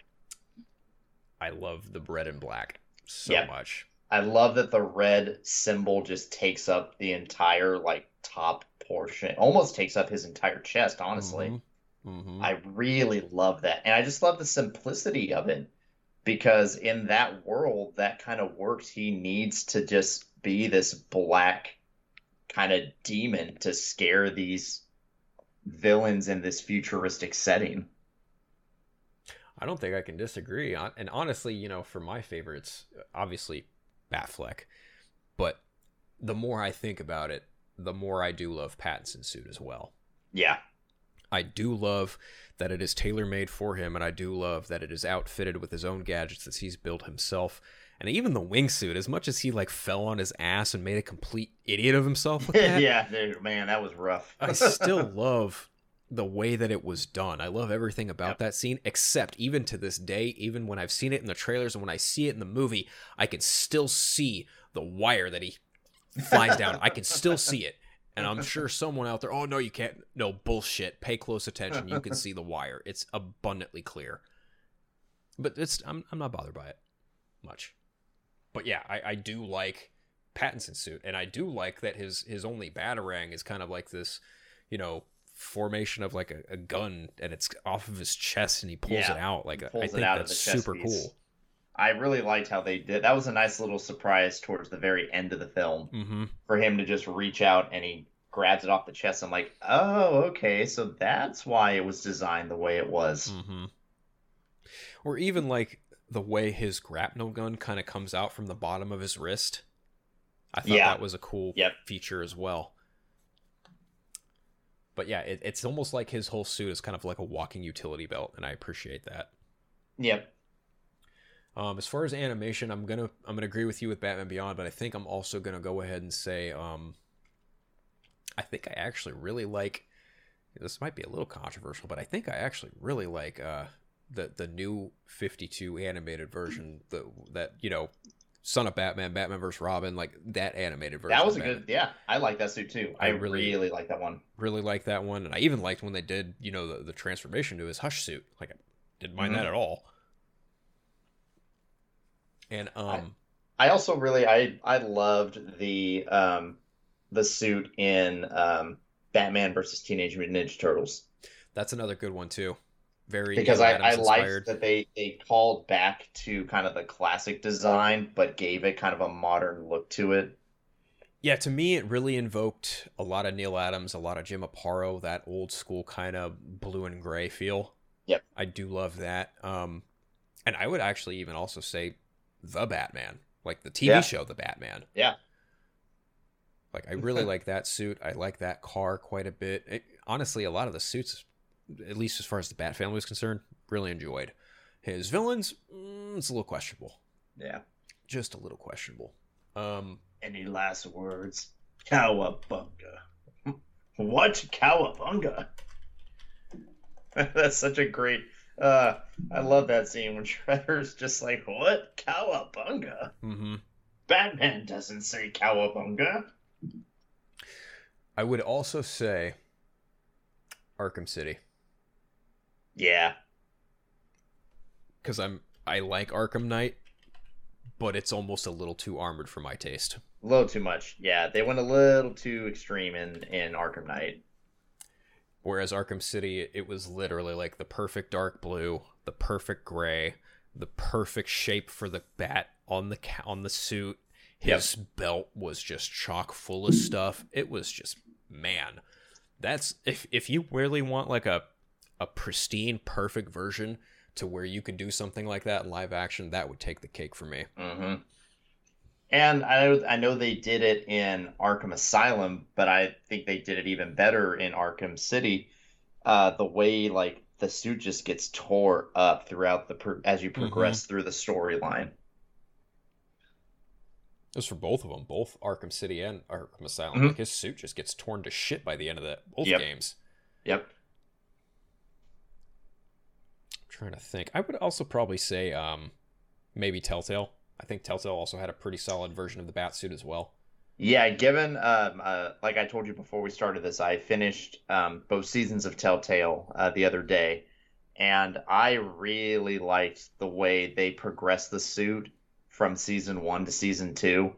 I thought that was a really smart way to kind of do that because in season one, it's a suit, you know, it's got a little bit of like armor to it, but not too much. And then by season two, he has been Batman much longer he now has like it is much more of an armored suit but unlike arkham knight i thought the armor worked for that suit that he needed in that in that storyline Definitely. I feel like that suit in the Telltale game really fit that world well. And even Yes. it really fit with the Batmobile too, because it was very almost interchangeable. Like you could Yep. change aspects of it. It was very modern, futuristic, but also very uh style stylized, I guess would be the right right way to say it.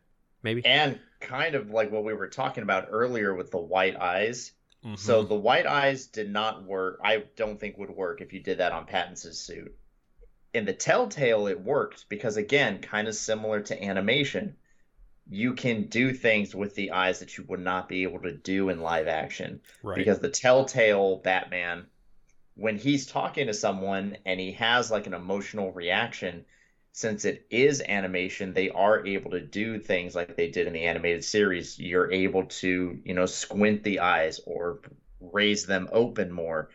So you still have the white eyes but they are able to express emotion I didn't even think about that, but you're right, yeah. Because his wide eyes are very much more prominent there mm-hmm. in that game. Because in, in, in the Arkham games, you don't see the white eyes at all unless you're in detective mode. yep Which, again, you know, like even even the Arkham games, like you saw his eyes move up and down, you saw him squint, and it Yeah. worked. yep So again, proves the point that wide eyes are not always necessary. yep All right, moving on to uh, favorite villain or villains in Batman's Rogues Gallery. Oh, you know, my one of my personal favorites will always be, um, oh my gosh, Phantasm. Uh, just Right. because, again, prior to the Batman, Batman Mask of the Phantasm was my personal favorite Batman movie. I grew up with that movie. I watched it over and over and over again on VHS. I remember constantly going over to my grandma's house. She had the VHS. Go over, get my schoolwork done, pop that VHS in, and just watch it all the time. I love that movie, and that villain just. Again, the mystery of who the villain is in that movie, it's kind of obvious. Mm-hmm.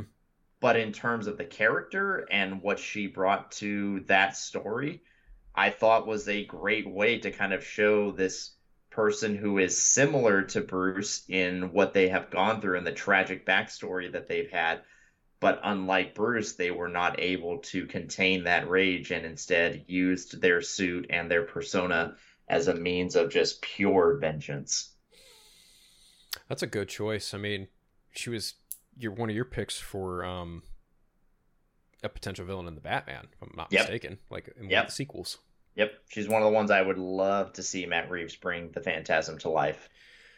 Yeah, me too. And it would also be like you know in the in the you know, not knocking wood, not hoping this happens, but in the event that maybe Zoe Kravitz was too booked up or too busy or could not reprise the role of hmm. Catwoman, I feel like if you wanted to try and weave in another love interest, potential love interest there, and actually have them go in a full on villain direction, Andrea Beaumont as the Phantasm would probably be right there in that Yep. category, prime and ready to go.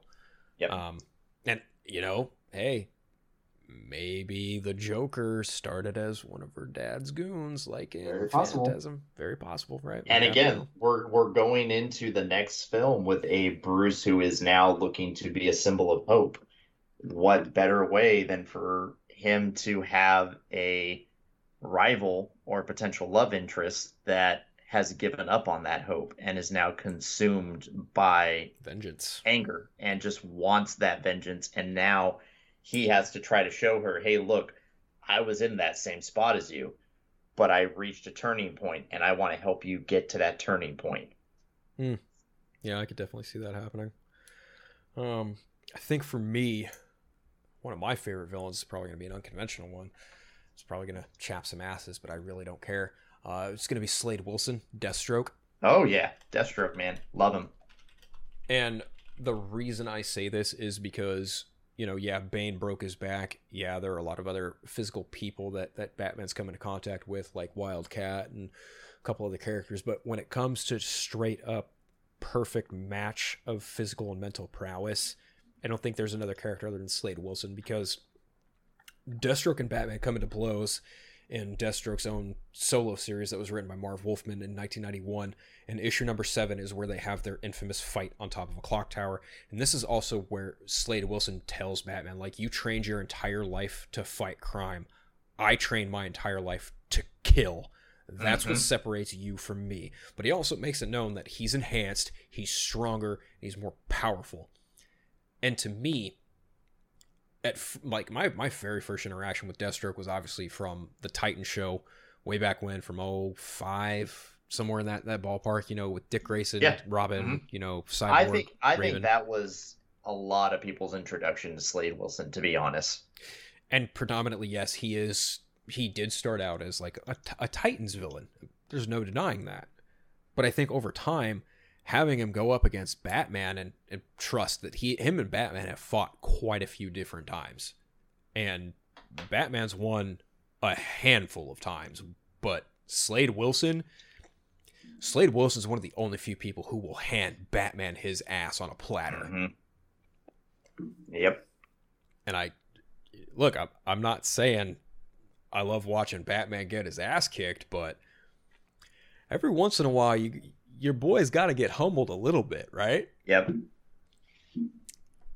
And, I, and and I- it, it just further proves that man it's just such a bummer that we were not able to get that from snyder the way he hinted at that with luther telling slade who Batman is. And it's just like, Mhm. man, the opportunity to finally see that happen. Ben Affleck's Batman fighting Slade Wilson. It's just like, ah, man, I would love to see that. Not just any Slade Wilson, but Joe Yeah. Yeah. Slade Wilson. Like Yeah. the OG Flash Thompson from the Spider-Man trilogy is now Deathstroke. Yep. Oh shit. Like big oh shit. Yep. What a fight that would have been.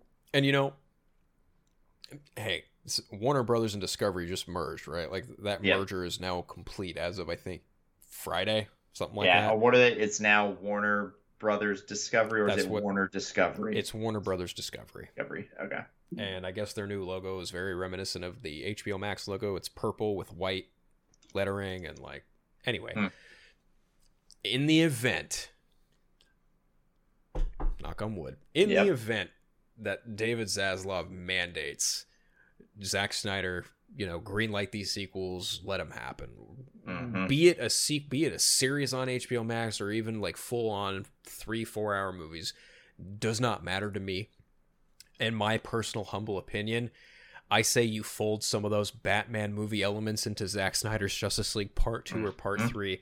Like have Deathstroke working with the Riddler to set those riddles up and then have Deathstroke be the be the shark that he was to be in that movie, but I don't really know how you work that out. But Yeah. that's an ideal I would try personally. But yeah, like uh, that's that's definitely something that I think a lot of Batman fans have wanted to see in live action since Batman Arkham Origins, Yeah. which is also kind of part of the reason I I, I chose Deathstroke because that fight in that game is hard, Yep. so damn hard. And it's it's crazy too. It's just it just it's nonstop. You're just like, when is this gonna end? I also think it kind of goes without saying that uh, Clown Prince of Crime is probably on this list too. oh yeah, obviously. Obviously, Given that we just talked about Heath Ledger's Joker for how long?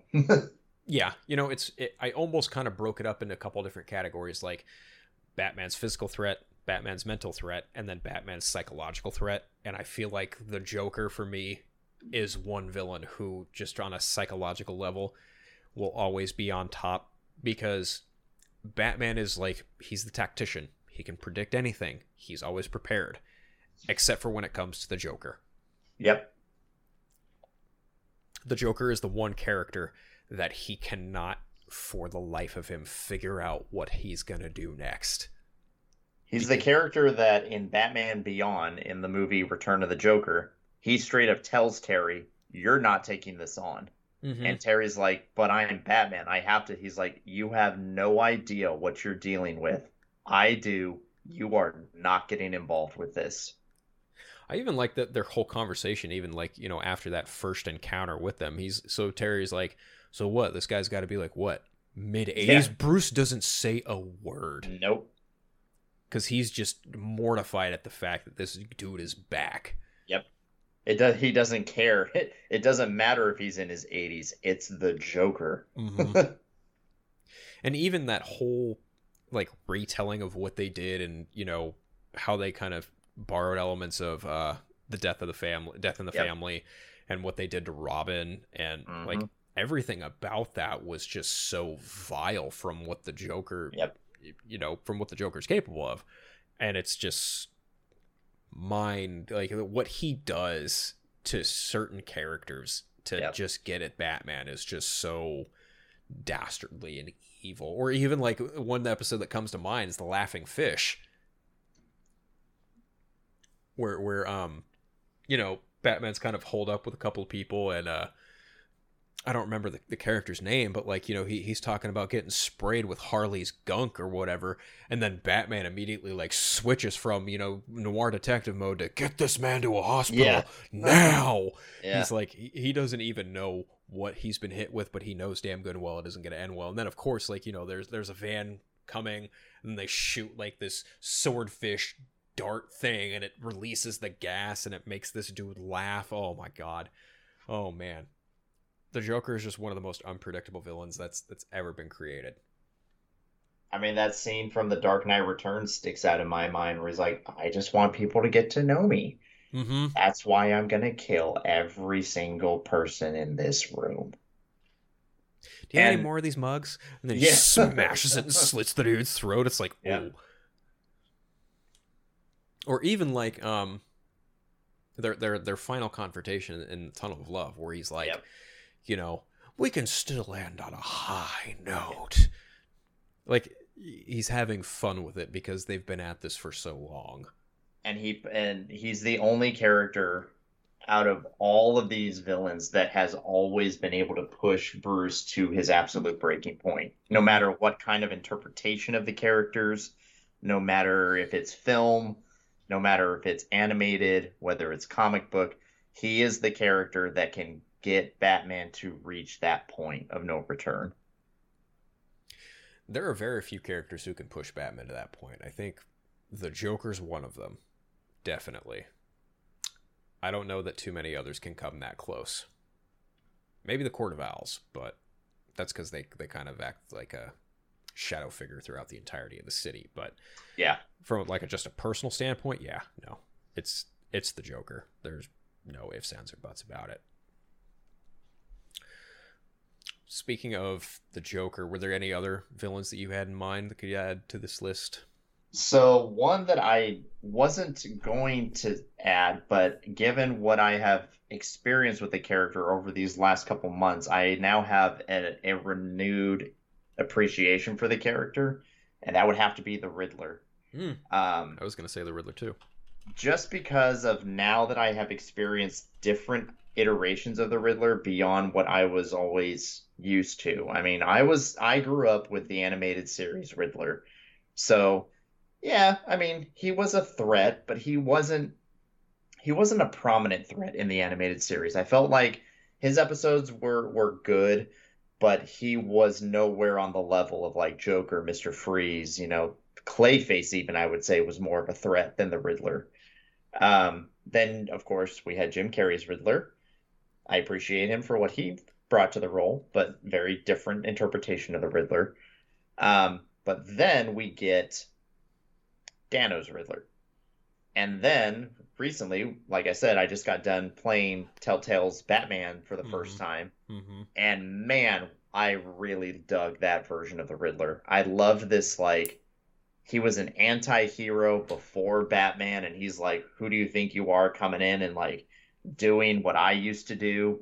But he was obviously a much more menacing anti-hero than Batman was, trying to get Batman to understand that like I did what you did before you were even born, but I also took the lives of those that needed to be taken. So he was a he was a much more villainous version of the Riddler that I had ever seen before, and I really dug that. I liked that version. So all of these different interpretations that I've seen lately have really gained a new respect of the Riddler for me.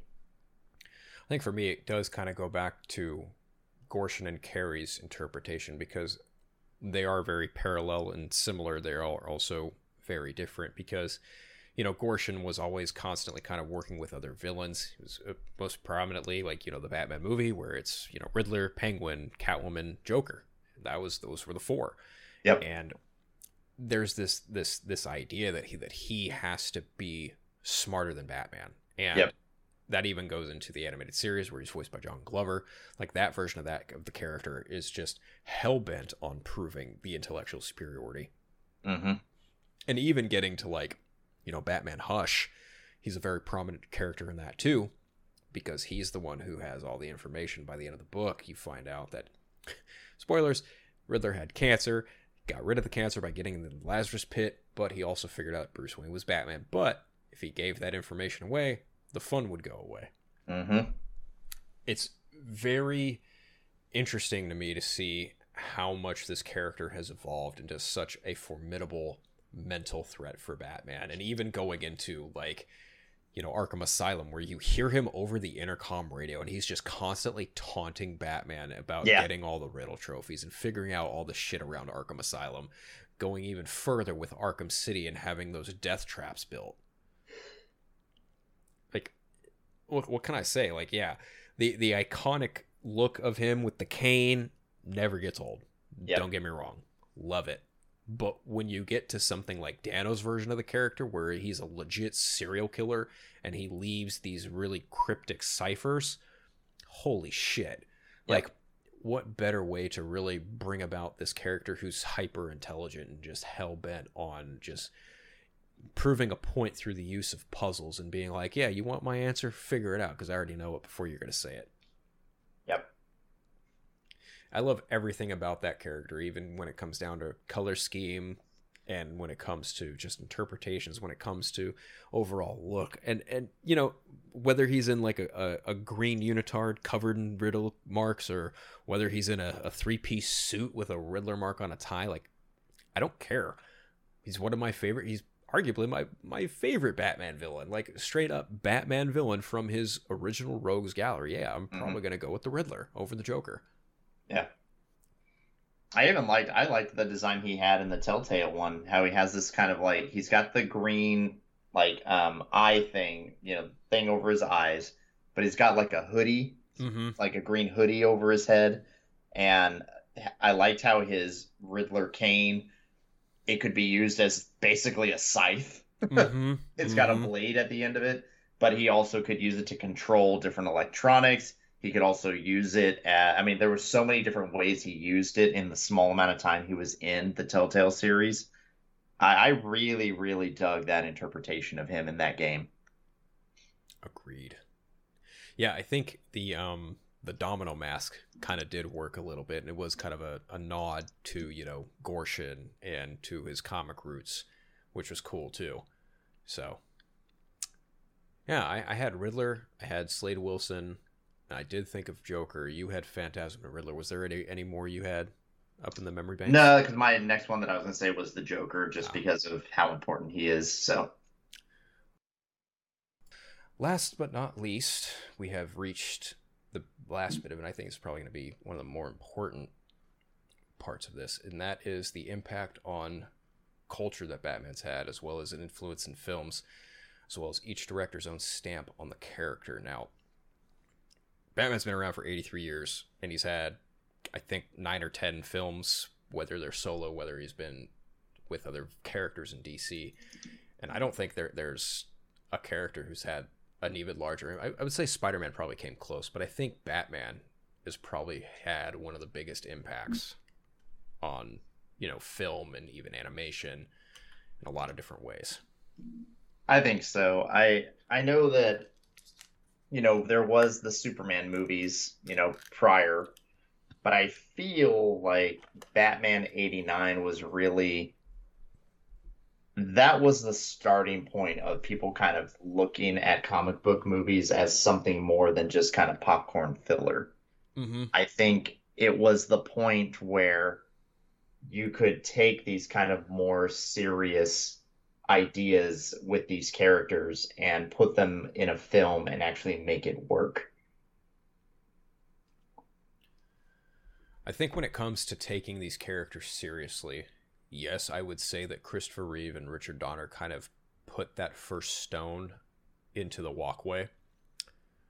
But I think that Batman 89, Burton and Keaton, what they did with it kind of really set the foundation for that stone as well around it and leading forward because, you know, after Batman in 97, you know, after Batman and Robin really failed, you know, after that there was Blade, which really kind of helped keep that light and flame lit. And then, of course, you know, you get to X Men and then you get to Spider Man with Danny. You know, again, Danny Elfman scored that with Sam Raimi. And, like, even getting into, you know, Batman Begins and, and really, like, Batman Begins really set a tone for a lot of superhero films going forward. And it's funny because, you know, Kevin Feige, who's the, the head of Marvel Studios, he's often cited at, uh, Richard Donner and the first Superman movie with Reeves is like, you know, the, the blueprint.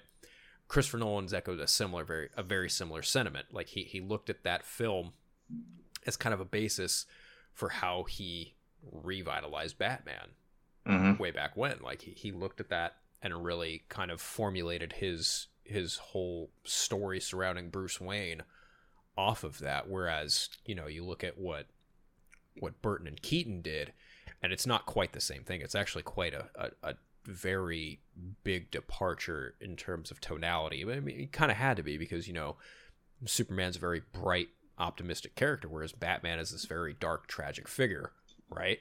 Yep. So getting into, you know, just the impact that the, this character's had over the years, like I don't think you can deny that that his impact is just as large as a lot of other ones, if not maybe the largest.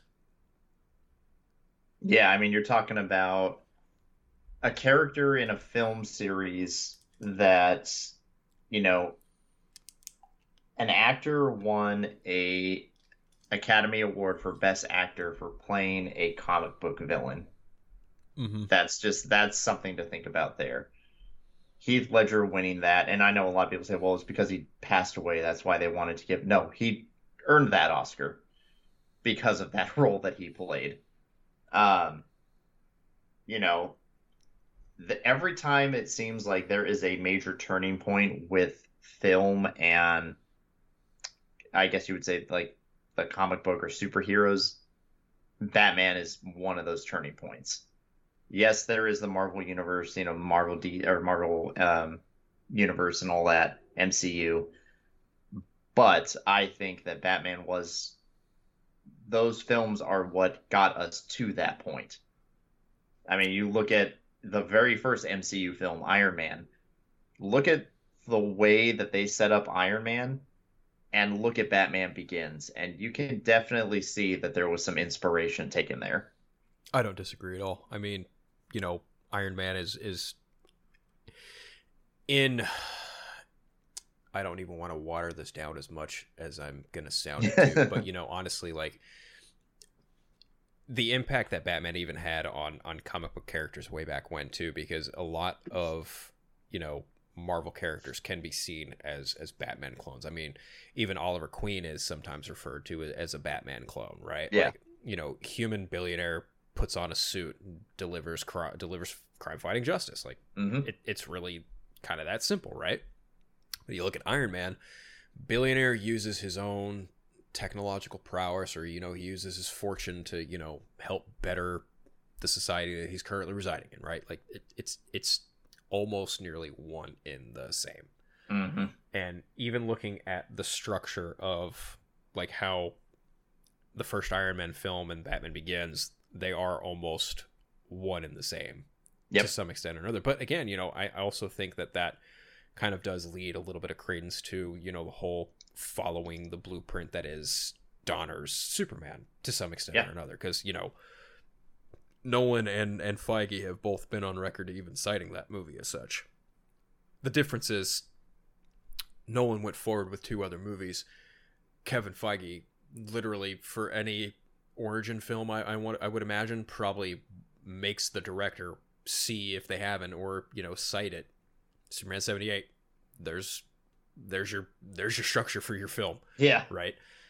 Like I even think about something like like Captain Marvel. Not really a huge fan of that movie, but I can absolutely see some of the influence there from seventy eight Mhm. or even like uh Black Panther to some extent or another. No knock to those movies at all, but you know, a lot of the origin films in the MCU kind of do follow that same Superman 78 Batman Begins kind of structure. Yeah. To some extent or another.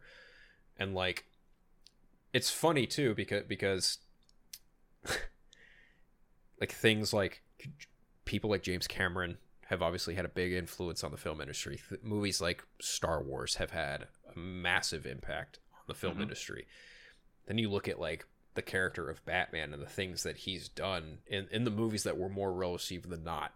And it, it really is interesting how things like this tend to push the boundaries of what you can do with storytelling or what you can do with a filmmaking from a creative aspect, be it shot composition or be it scene and dialogue delivery or what have you because I could probably look at most of the Batman movies and pick and point which have been pulled from in movies that I've seen in my Yeah. time now. Yep. Like an, a prime example I think today would probably be um, I don't know if you've seen it yet, Craig, but but uh, Chloe Zhao's The Eternals from Marvel Studios. I started it. I haven't finished it yet. So that to me is probably the first one that doesn't quite follow the Christopher Reeve blueprint in which, you know, a lot of these other films have. And it's funny because the director, again, Chloe Zhao, she's even mentioned that sh her inspiration for her version of Ikaris was modeled after Zack Snyder's version of Superman. Hmm. Which is interesting to think about. And even some of some of the sequences in that movie do kind of remind me and even some of some of the storytelling to some extent actually is is very reminiscent of what Zack Snyder did with his time on the DC stuff. Hmm. But Yeah, everything's it's, it- subjective. it's very interesting to see that you know this character is now 83 years old and still maintains a sense of relevancy to this day maybe even more so than he ever has just the idea of someone who wants to do better for people but has to do it in a way that is outside you know what is typically referred to as like the lawful right And, you know he Mhm. he has this drive to help people, but he knows that he can't do everything that he wants to do without going outside the law.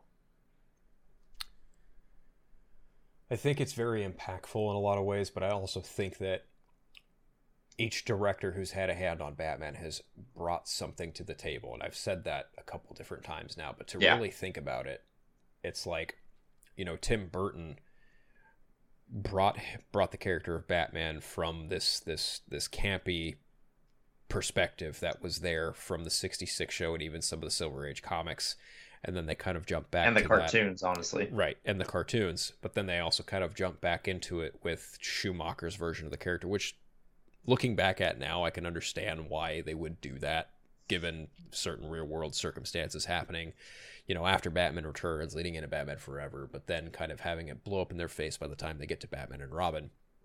Then you get to what Nolan did, and Nolan's stamp on the character really showed the world that you can do these characters in a very serious, real way and have it still be entertaining. And then by the time you get from Nolan to Snyder, Snyder really, Zack Snyder, he really took the character and was like, you know, I'm, I see what Chris did, I see what Joel and I see what Tim did. It's like I'm gonna try and not necessarily one up them, but I'm gonna do my own thing. And honestly, like I don't think anyone's made a DC film quite like Zack Snyder because that dude looks at a looks at a comic book page and goes, "I'm gonna bring that to life," Yep. and he straight up did that with Batman. Yep. He's the only one out of everything that I've seen all these years that I've been here alive is that he literally brings the comic characters to life and he puts those scenes he literally rips them out of the comic and puts them on the screen and makes them just look amazing. Yeah, I don't think there's anyone who has such vision visionary technical prowess as Zack Snyder. And even getting into what Matt Reeves is doing, like I think Matt Reeves has looked at all of them and said, "I'm going to do what all these guys did and kind of roll it all into one." Yeah. You know, like I mean, Matt Reeves even cited like I love. He said at DC Fandom 2020, I love Ben Affleck's version of Batman hmm and and it's just funny to me that that so many people get so wound up and so like tribal about a certain specific version of Batman like and that's that's kind of the part that really chaps my ass because like there's there's a subsect of fans who put Keaton on this pedestal then there's a lot of other fans who would just put Nolan and Bale's version of, of the character on a, on a giant pedestal then you of course you've got your really hardcore Zack Snyder fans who will take Ben Affleck's Batman or nothing at all and Yeah. it's like Batman They all Batman. bring something. right like like Batman is Batman Yep. all these guys have done phenomenal things with their time in the character and I I, I think mean- it, go ahead Oh, go ahead. Go ahead. oh no no no um I'm gonna go on a tirade but go ahead I was just gonna say, like to me too. I look at it. I look at the films as look at look at the way we do the comics. Every artist, every writer has their own interpretation of the character. Some are better than others, and depends on your point of view. And it's the same thing with the films. These are just different interpretations of this same concept of the character. Right. So when when people like to say that oh the Batman is just riffing the Dark Knight, I'm like no, it's not. No. Like I I literally just watched the Dark Knight four hours ago, three hours ago, whatever. I've seen the Batman four times. Are there things in them that happen similarly? Yes. Why is that the case? Because it's based off the character of Batman and these things have been Mhm. done before. Like like I'm I'm not going to sit there and and just, you know, take a dump on the opening of the Batman because it, it in some way shape or form does it kind of do something similar to the beginning of the Dark Knight? Yeah, it does. Like there's a bat signal and a goon gets afraid. That happens in the Dark Knight. Whereas in, Yeah. in the Batman, happens in the animated series. It happens in the animated series as comic well. books. right? Like th- this is all things that has been done in other Batman mediums before, and I, I'm I'm not going to sit there and be like, oh, see that, rip that off. It's like, no, that's nonsense. Yeah, because at that point, then you're just gonna start. Well, yeah, there's a a Batmobile car chase scene that's ripping off Nolan's movies. Yeah, o- okay. Uh, there's never been a Batmobile car chase scene in any other aspect of Batman, right? Yeah, and you know, it's funny to me that that certain fans like to say certain things for just outright shock value, Yeah, and like I've it, the the majority of fans that I've interacted with that have seen the Batman, whether they like the old movie overall or not, they I have heard majorly the same thing about that car chase. It is it, the sentiment. This is one I echo. I'm sure Craig feels the same way, and a lot of other people feel that the car chase in the Batman is hands down the best one put to screen. yep, And if you say it looks like shit, I'm sorry, you're not being honest. You're Yeah. being disingenuous. yeah, Like, and and and I've seen that once or twice, and it's like, okay, you're you're you're literally just saying that to piss people off. yep. They're looking for a reaction. Mm-hmm. Mm-hmm. It's like I don't buy it at all when when stuff like that is said. Like it's super super funny to me, and what's even funnier to me is like you know a lot of people like to make this claim that because Batman v Superman didn't make a billion dollars, it was a flop, and it's like no, Uh, yeah, no, that movie is not a flop, not by any mathematical equationable sense. It is not a flop. And now that the Batman isn't even reaching the billion dollar mark, some people are looking at that as like, oh, well, this one's got to be a flop too, right? It's like, no. Yeah, this is the end of Batman. They're not going to continue on. They're going to go in a new direction. It's like, it's like people don't understand the difference between what a domestic haul and a worldwide haul can do and what it does or does not mean. And Yep.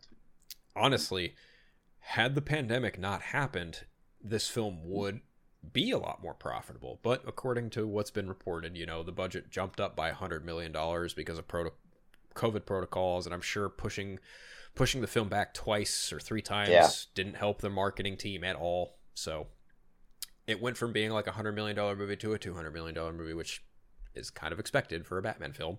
Yep. So to me, if they do a second one, I could see the initial budget being somewhere between, I don't know, 125, 150 million dollars, give or take. Yeah. So, regardless, regardless, regardless, regardless, like what matters at the end of the day, at least for me anyway, like is the story good? Is the acting great? Is it all there for a good ingredient for an end of the day kind of meal? In my opinion, yeah, a lot of them are. Some of them I won't watch, but most of them I will. And again, too, it, you know, in terms of the impact on the culture, much like how we were saying that the Batman 89 was kind of the turning point for people to kind of look at comic book movies in a new light. I honestly, and I'll I'll always say this because I still stand by it, Batman the animated series was a major turning point, I think, in animated series. Mm-hmm. At that time, you know, you think back to the early 90s, there was nothing like Batman the animated series. There were it, cartoons were pretty much just that. It was things for kids. And this series comes out, and yes, it is geared towards kids in a way, but a lot of the themes and a lot of the story content is very adult oriented. I mean, come on, Heart of Ice, you know, Clayface's origin. There's so many things that happen in that animated series that I think made people look at it and go, "Oh, so cartoons can be taken a little more seriously too." And it was Batman that drove that. You know, when it comes to Batman the Animated Series, I feel like there were a lot of subsequent shows that kind of looked at that in terms of inspiration. One that immediately comes Oh, to mind, 100%. I think, is um, Spectacular Spider-Man, Yeah. because that one kind of it did its own thing, but it really homaged Spider-Man in a way that you know. It, I feel like it homaged Spider-Man in the same way that the animated series captured the spirit of Batman. Like Spectacular Spider-Man did that same thing. Is I guess what I'm trying to get at. Yeah. And in terms of score, I mean, the soundtrack to that show, Mm-hmm. you just can't top it. It is so well done. I mean, you can even hear it in the Batman, Yeah, the Yep. movie. Like hundred percent. you can hear that score almost not quite beat for beat, but you can hear elements of it in that score. And I would even also say that Batman had an impact on video games. Yeah, Like the Arkham games really set a set a bar for certain other characters. And uh, honestly, I would even say that the the Spider-Man game that came out in 2018 had a lot of inspiration from the Yeah. Arkham games. that I mean, even the um, the gameplay style. Look how many games have copied that combat system Very from true. the Arkham games. Very true. Yeah, I mean, Spider Man's is almost not quite a carbon copy, but it's it's pretty close. Pretty close. Yeah, it's pretty close. And I would even also say, um, I haven't played the Avengers game, but I feel like there's there's some slight inspiration there too. But I could be totally wrong about that. Yeah, I haven't touched the Avengers game. I I have no interest in that game whatsoever. Yeah, I don't know if I'll get around to it. Uh, a f- old friend of mine, well, not really an old friend, but an old coworker, uh, played the Guardians games, and he told me I should I should check it out, and maybe I will, but I, I don't know. I got a lot of games I got to play. but that I think you know for for a character that's been around for 83 years, this has just been seminal. I mean, he's he's a character that's been a part of my life for as long as I can remember. I mean, much Yeah. like you, I remember going to my grandma's house and watching majorly Batman related stuff hmm more often than not. So this character has always been a part of my life, and I'm pretty confident he's going to be there throughout the remainder of it. Yeah, I don't think he's going anywhere. Matter of fact, Batman is the reason this podcast exists. hmm So thanks, Batman. Much appreciated. We'll always be happy to talk about you whenever we get the chance. But speaking of talking about the Batman, we always like to end these episodes with a little bit of animation. We've been talking about the animated series for quite some time throughout this episode. And we are also currently doing an animated series rewatch on HBO Max for any of you fine folks following along. And our most recent episode is The Clock King. Now,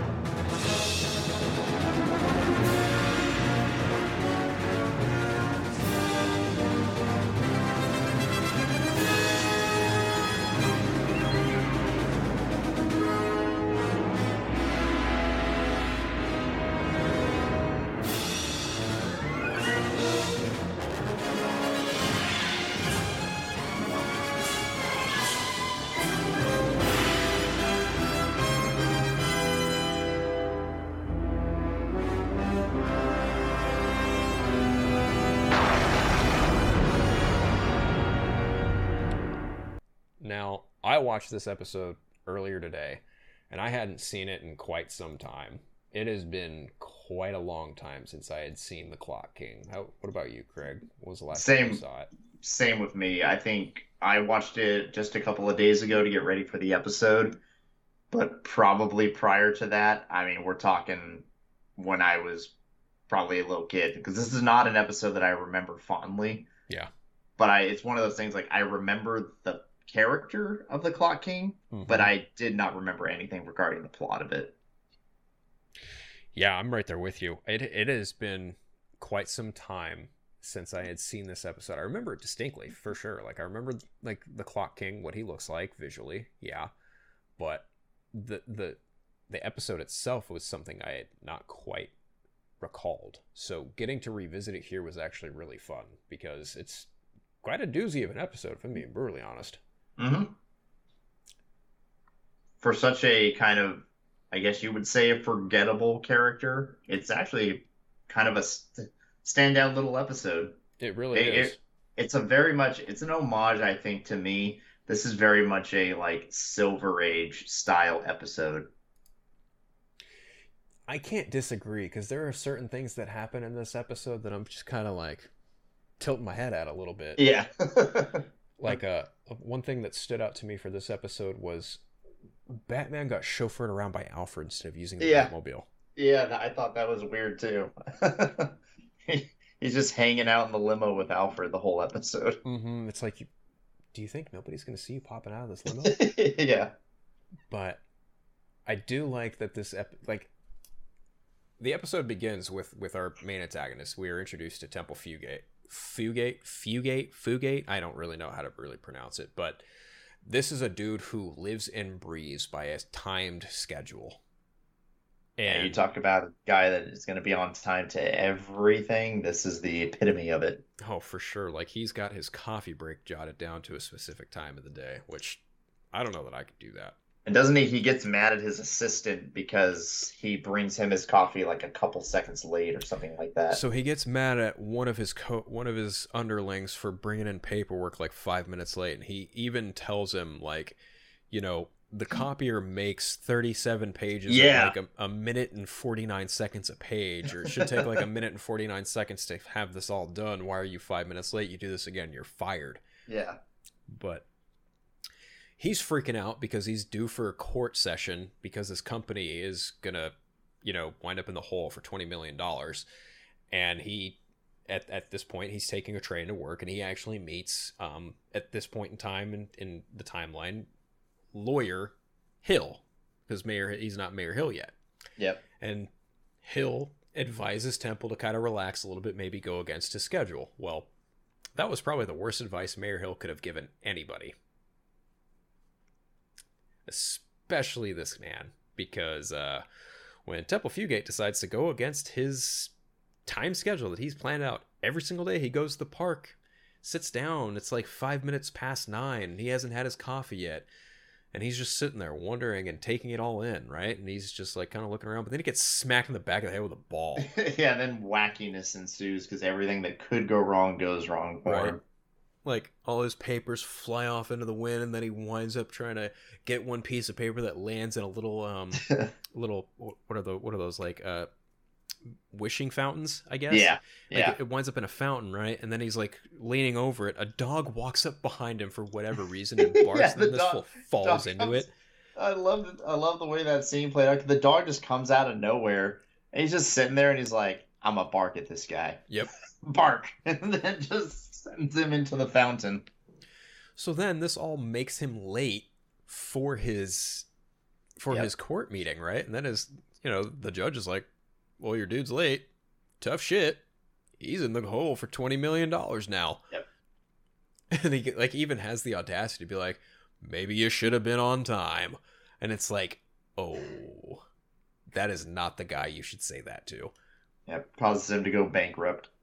he goes bankrupt but like just thinking about like being a guy who's constantly on time and then the one time you're late it just completely messes everything up for you Literally ruins your life. literally just straight up ruins your life right like how do you not look at mayor hill and just think Yeah. like dude i took your advice and you screwed my life up so this is his villain origin story Yep. Seven years later, he comes back as the Clock King. which there really isn't much of a difference from his outfit then and his outfit Not now. really. No, Ex- he's just wearing he's he's wearing glasses with the um, timepieces in it. Yeah, and they're set at like three o'clock, something Yep. like that. That's so it's so wild. Like I love the simplicity of it, but at the same time, it's it is very Silver Age, like you mentioned. Yeah, I mean, like the fact that he's got like, uh, what is it, little like um, stop or um, timepieces that he can throw, and they're bombs. It's like a very, very Silver Age type stuff. Mm-hmm. So, uh, as you mentioned, you know, we get to seven, we get a seven-year time jump, seven years later, right? And then uh, Bruce and Alfred are in downtown Gotham, and they're kind of just chatting about the day. But then they wind up getting in a collision with a taxi driver, and Alfred kind of goes to belittle this taxi driver. I like, uh, yeah, Alfred gets like legit like irritated. Yep. and it's funny because Bruce Wayne's the one to make make him and the other driver realize, hey, this is neither of your faults. Yeah, yeah. Look at the traffic light, right? Yeah. And of course, you know, traffic lights are going bonkers, and then you kind of it pans up and you see the clock king up on top of a building. He's just watching all this shit unfold, and he's just like, little snickering and whatnot. But then, like, it's fu- it's funny because that at this point Batman kind of deduces something's not right here. So then he decides to I don't know how put on his bat suit and pursue the saboteur. Who's the saboteur behind all this? Well, sure enough, Temple Fugate. He's now going by the Clock King. Yep. And then he proceeds to tell Batman that the 915 subway is always six minutes earlier, or something to that effect. And then Batman winds up getting um, he cross references some some I don't even remember because I took shitty notes this time. I'm sorry. Um, he he, he cross references some information and then finds an address 362 Breyfogle. This is a nod to one of the most prominent Batman artists, Norm Breyfogle. Oh, really? I didn't yeah. know that. Yeah, if you look up Norm Breyfogle's art, you'll you'll just be mesmerized because this dude has done some pretty spectacular pieces for Batman. But um, after this, Batman goes the Alf- uh, goes the address with Alfred still chauffeuring him around, which is still funny as hell to me. Why why Alfred is just playing chauffeur this whole episode is just yep. funny as hell. So at this point, um, they go to the address and it turns out to be the old company that Fugate owned, like Temple Clocks or something like that. And uh, at this point, it's now um, Batman's gotten some information that Fugate has blacked out an entire city block. He gas bombs a bank, leaves behind a box that saps the oxygen from the bank vault that Batman that, is yeah, now that was stuck crazy. in. Yeah, That was very elaborate. yeah. And the way he has like eh, he has like a little recording on and He's like, you know, Batman. I know. Like Batman goes to like, doesn't he? He gets something out of his utility belt, and Fugate already knows what he has on his utility belt. And he's like, if you try that, it's gonna blow up the room that you're in. Mhm. So like he very much did his homework and he knew exactly what Batman was going to try to do in the situation that he was in. Which is interesting to me because I'm just like, how the hell did you find out all this information about Batman? Yeah. But then again, you know, there's a seven year time jump. He's probably had plenty of prep time to figure out a whole plan. Yep. And then Batman takes the tape out. He takes like the tape out of the tape box that's playing the tape, and then he takes like the literal reels out of Yeah. and decides to build like a he builds like a barrier out of the money sacks too. Yep. because he because you know as you mentioned like the the box that clock king leaves him is like it's gonna explode right like if Yeah. he messes with it so batman sets up this very specific barrier and sets up the box in a way that would blow the door back open meanwhile Fugate has redirected this new subway system to crash into Mayor Hill's re-election party because for whatever reason Mayor Hill's still up for re-election. I feel like that's a reoccurring thing throughout the majority of the animated series. It's like Mayor Hill is always up for re-election Yep. No one can seem to top him. which is strange. Very strange indeed. So Batman winds up blowing the bank off the door after making a wall of money as a barrier for protection. And in wake of the subway disaster, Mayor Hill has been vanished and has likely been kidnapped. So then we go to a giant clock tower in which the mayor is tied to on one of the hands, and sure enough, here comes Temple Fugate, and he's like, "Hey, remember me? Guess what? you kind of ruined my life." And Mayor's just Mayor Hill's just like, "What? I had nothing to do with that trial." And he was like, "Your lawyers were present throughout my trial. On top of that." You told me to take my break at 9:15. You told me to take my coffee at 9:15. Look what happened. And and Mayor Hill's like, "Dude, I'm sorry. Like, yeah. I was just trying to be helpful. And Yep. Fugate's just convinced, like, no, you're full of shit. You're a liar. Yep. But sure enough, who comes to rescue Mayor Hill and stop all the shenanigans? Batman. And mind you, too, his the goal was to have the clock hands crush the mayor. Mm-hmm. He wanted the clock hands to squish him like a bug. And then, like, one of the great one liners delivered from Batman once again I'm here to clean your clock. for you." oh, man. These one liners are going to be the epitome of, of these episodes, I'm telling you. yep. So they fight in the, on the clock, right? But then Batman loses his balance but regains his footing. But the the ironic thing is is like all of this is predicated on the fact that Fugate is legit butthurt at the fact that he was late. Mm-hmm. And he really is just kind of blaming the mayor. And it's like, look, man, people can give you advice, right? Yeah. It's up to you. you. Don't have to take it. Exactly. Whether you want to take it is entirely up to you. And in that moment, you made the mistake. Yep. but it is what it is. Batman manages to stop the clock tower with Fugate's big hand cane, which again I think is actually a really cool motif. Yeah. I almost also feel like maybe the Clock King is kind of like a, a predecessor for the Riddler because there are some some similarities there between the two characters. I think so too. Even just in the uh, in the design, Mm-hmm. it, it's very reminiscent of the Riddler. I mean, he's got a bowler cap on for goodness sake. Yep. and a and a cane. So Yep. They, in the might- form of a clock hand that he can use as a sword. which is also very intricate. Yep. What if Matt Reeves used the Clock King? That'd be that that would be an interesting take. I mean, I've seen him used in Arrow, Yeah. but I don't know how well he would translate into a film. I feel like if you're going to do Clock King, it'd probably have to be like under that like Mad Hatter Yeah. ventriloquist, like low level takeout in the beginning of the movie type of villain. Yeah. But I have no idea. I truly have no idea. But this is also um, one of the only few I think he escapes. Like Temple so he falls. He falls, presumably to his death. Mhm. But then I think at the very end, I think it's Gordon that's it's either Gordon or the mayor tells Batman they're like, you know, we can't find the body, but under underneath all this wreckage, like there's no way he would have survived. And Batman is the one that tells him like, nah, if there's somebody who could have probably survived this fall and gotten away, probably the Clock King. More than Which I thought was kind of interesting for him to say that, for Batman to like admit that this guy called the Clock King has the capability to get away from the situation. Yeah, I did find that pretty interesting, all things considered.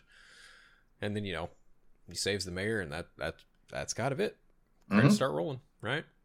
Uh, yeah, a very kind of similar to like the Silver Age of comics. It was just a villain had this very specific goal. Batman pops in, stops the villain.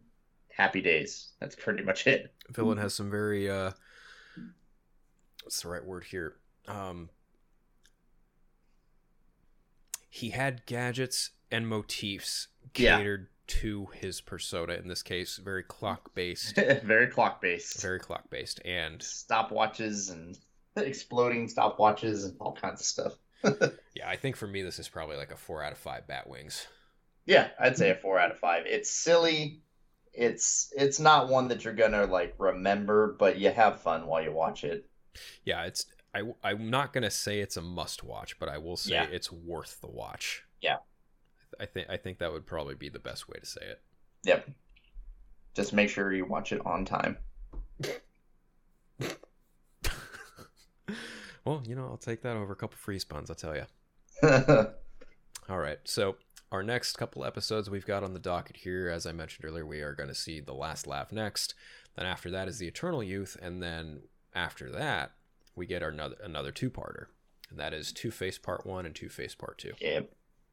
I'm looking forward to the last laugh. I I specifically remember that one very well. Uh, me personally, I am looking forward to Eternal Youth, duh. But I'm also really looking forward to the Two Face two parter because this is this is these are really really good Mhm. episodes. These are They are. they're probably some of the best animated ones they've ever done. Yep. But holy shit, th- this is probably one of my favorite versions of the Two Face. voice acting in this is top notch too. Oh yeah. Oh, absolutely. I can't. Yeah, I can't wait. These next ones are going to be a blast. Hell, we might even just do both of them as a, you know, single episode. Maybe I don't know.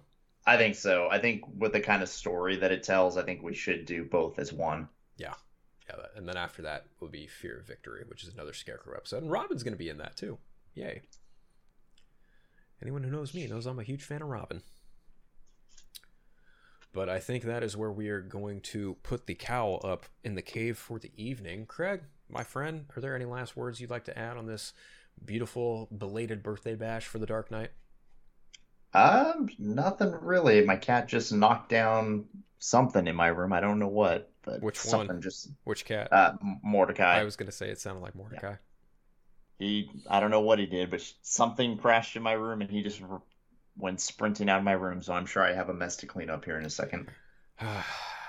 That's like me walking into my room every day and wondering what Rue is messed up the next. she always gets into everything, and then well, you forget. You remember the last episode? He was the saboteur. He knocked me off. he Mm. turned the computer off on me last time. Very true.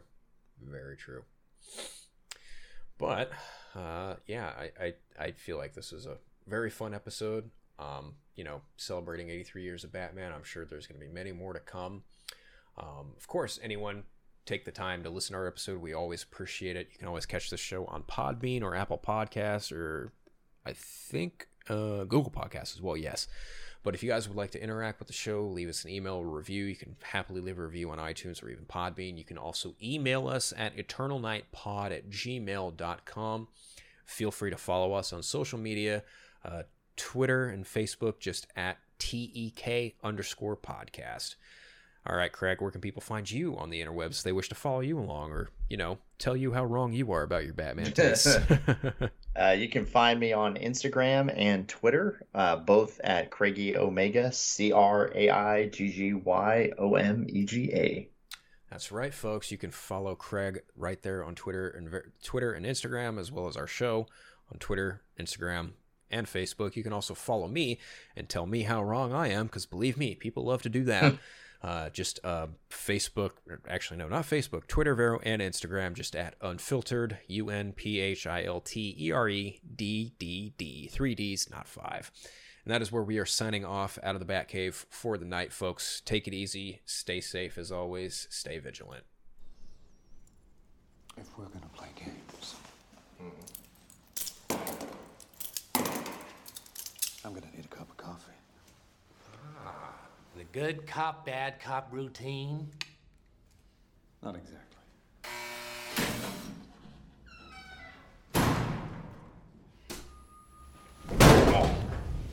Ah.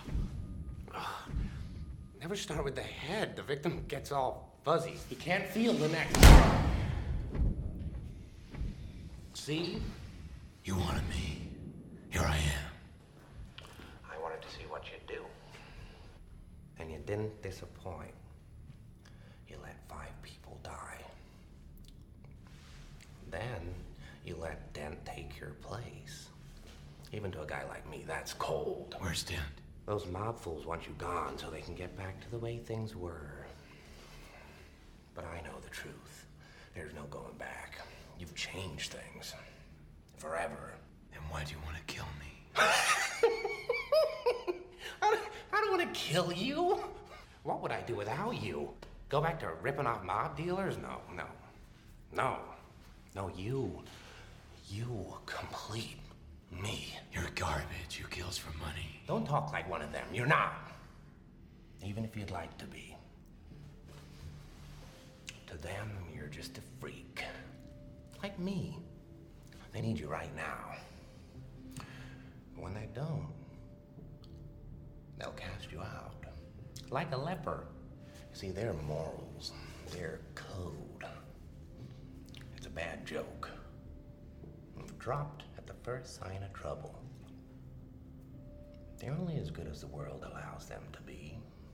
I'll show you. When the chips are down, these, uh, these civilized people, they'll eat each other. See, I'm not a monster. I'm just ahead of the curve. Where's Dent? Have all these rules, and you think they'll save you? It's in control. I have one rule, Oh, then that's the rule you'll have to break to know the truth. which is The only sensible way to live in this world is without rules. And tonight you're gonna break your one rule. I'm considering it. No, there's only minutes left, you're gonna have to play my little game if you want to save one of them. You know, for a while there, I thought you really were a dent. The way you threw yourself after her.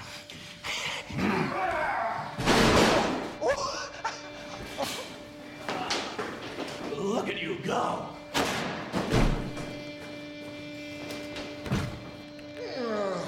Does Harvey know about you and his little bully? Where are they? Killing is making a choice. Where are they? Choose between one life or the other. Your friend, the district attorney, or his blushing bride to be.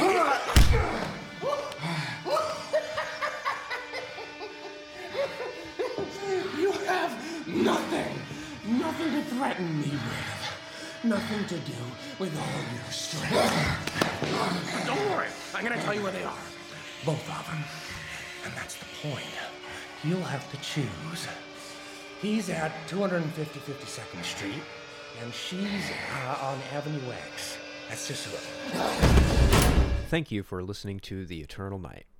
This podcast is not affiliated with Warner Media or DC Entertainment. All thoughts shared belong to those involved and not the companies they happen to work for or be talking about. Drop us an email at eternalknightpod at gmail.com or follow us on Twitter at TEK underscore podcast. Thank you.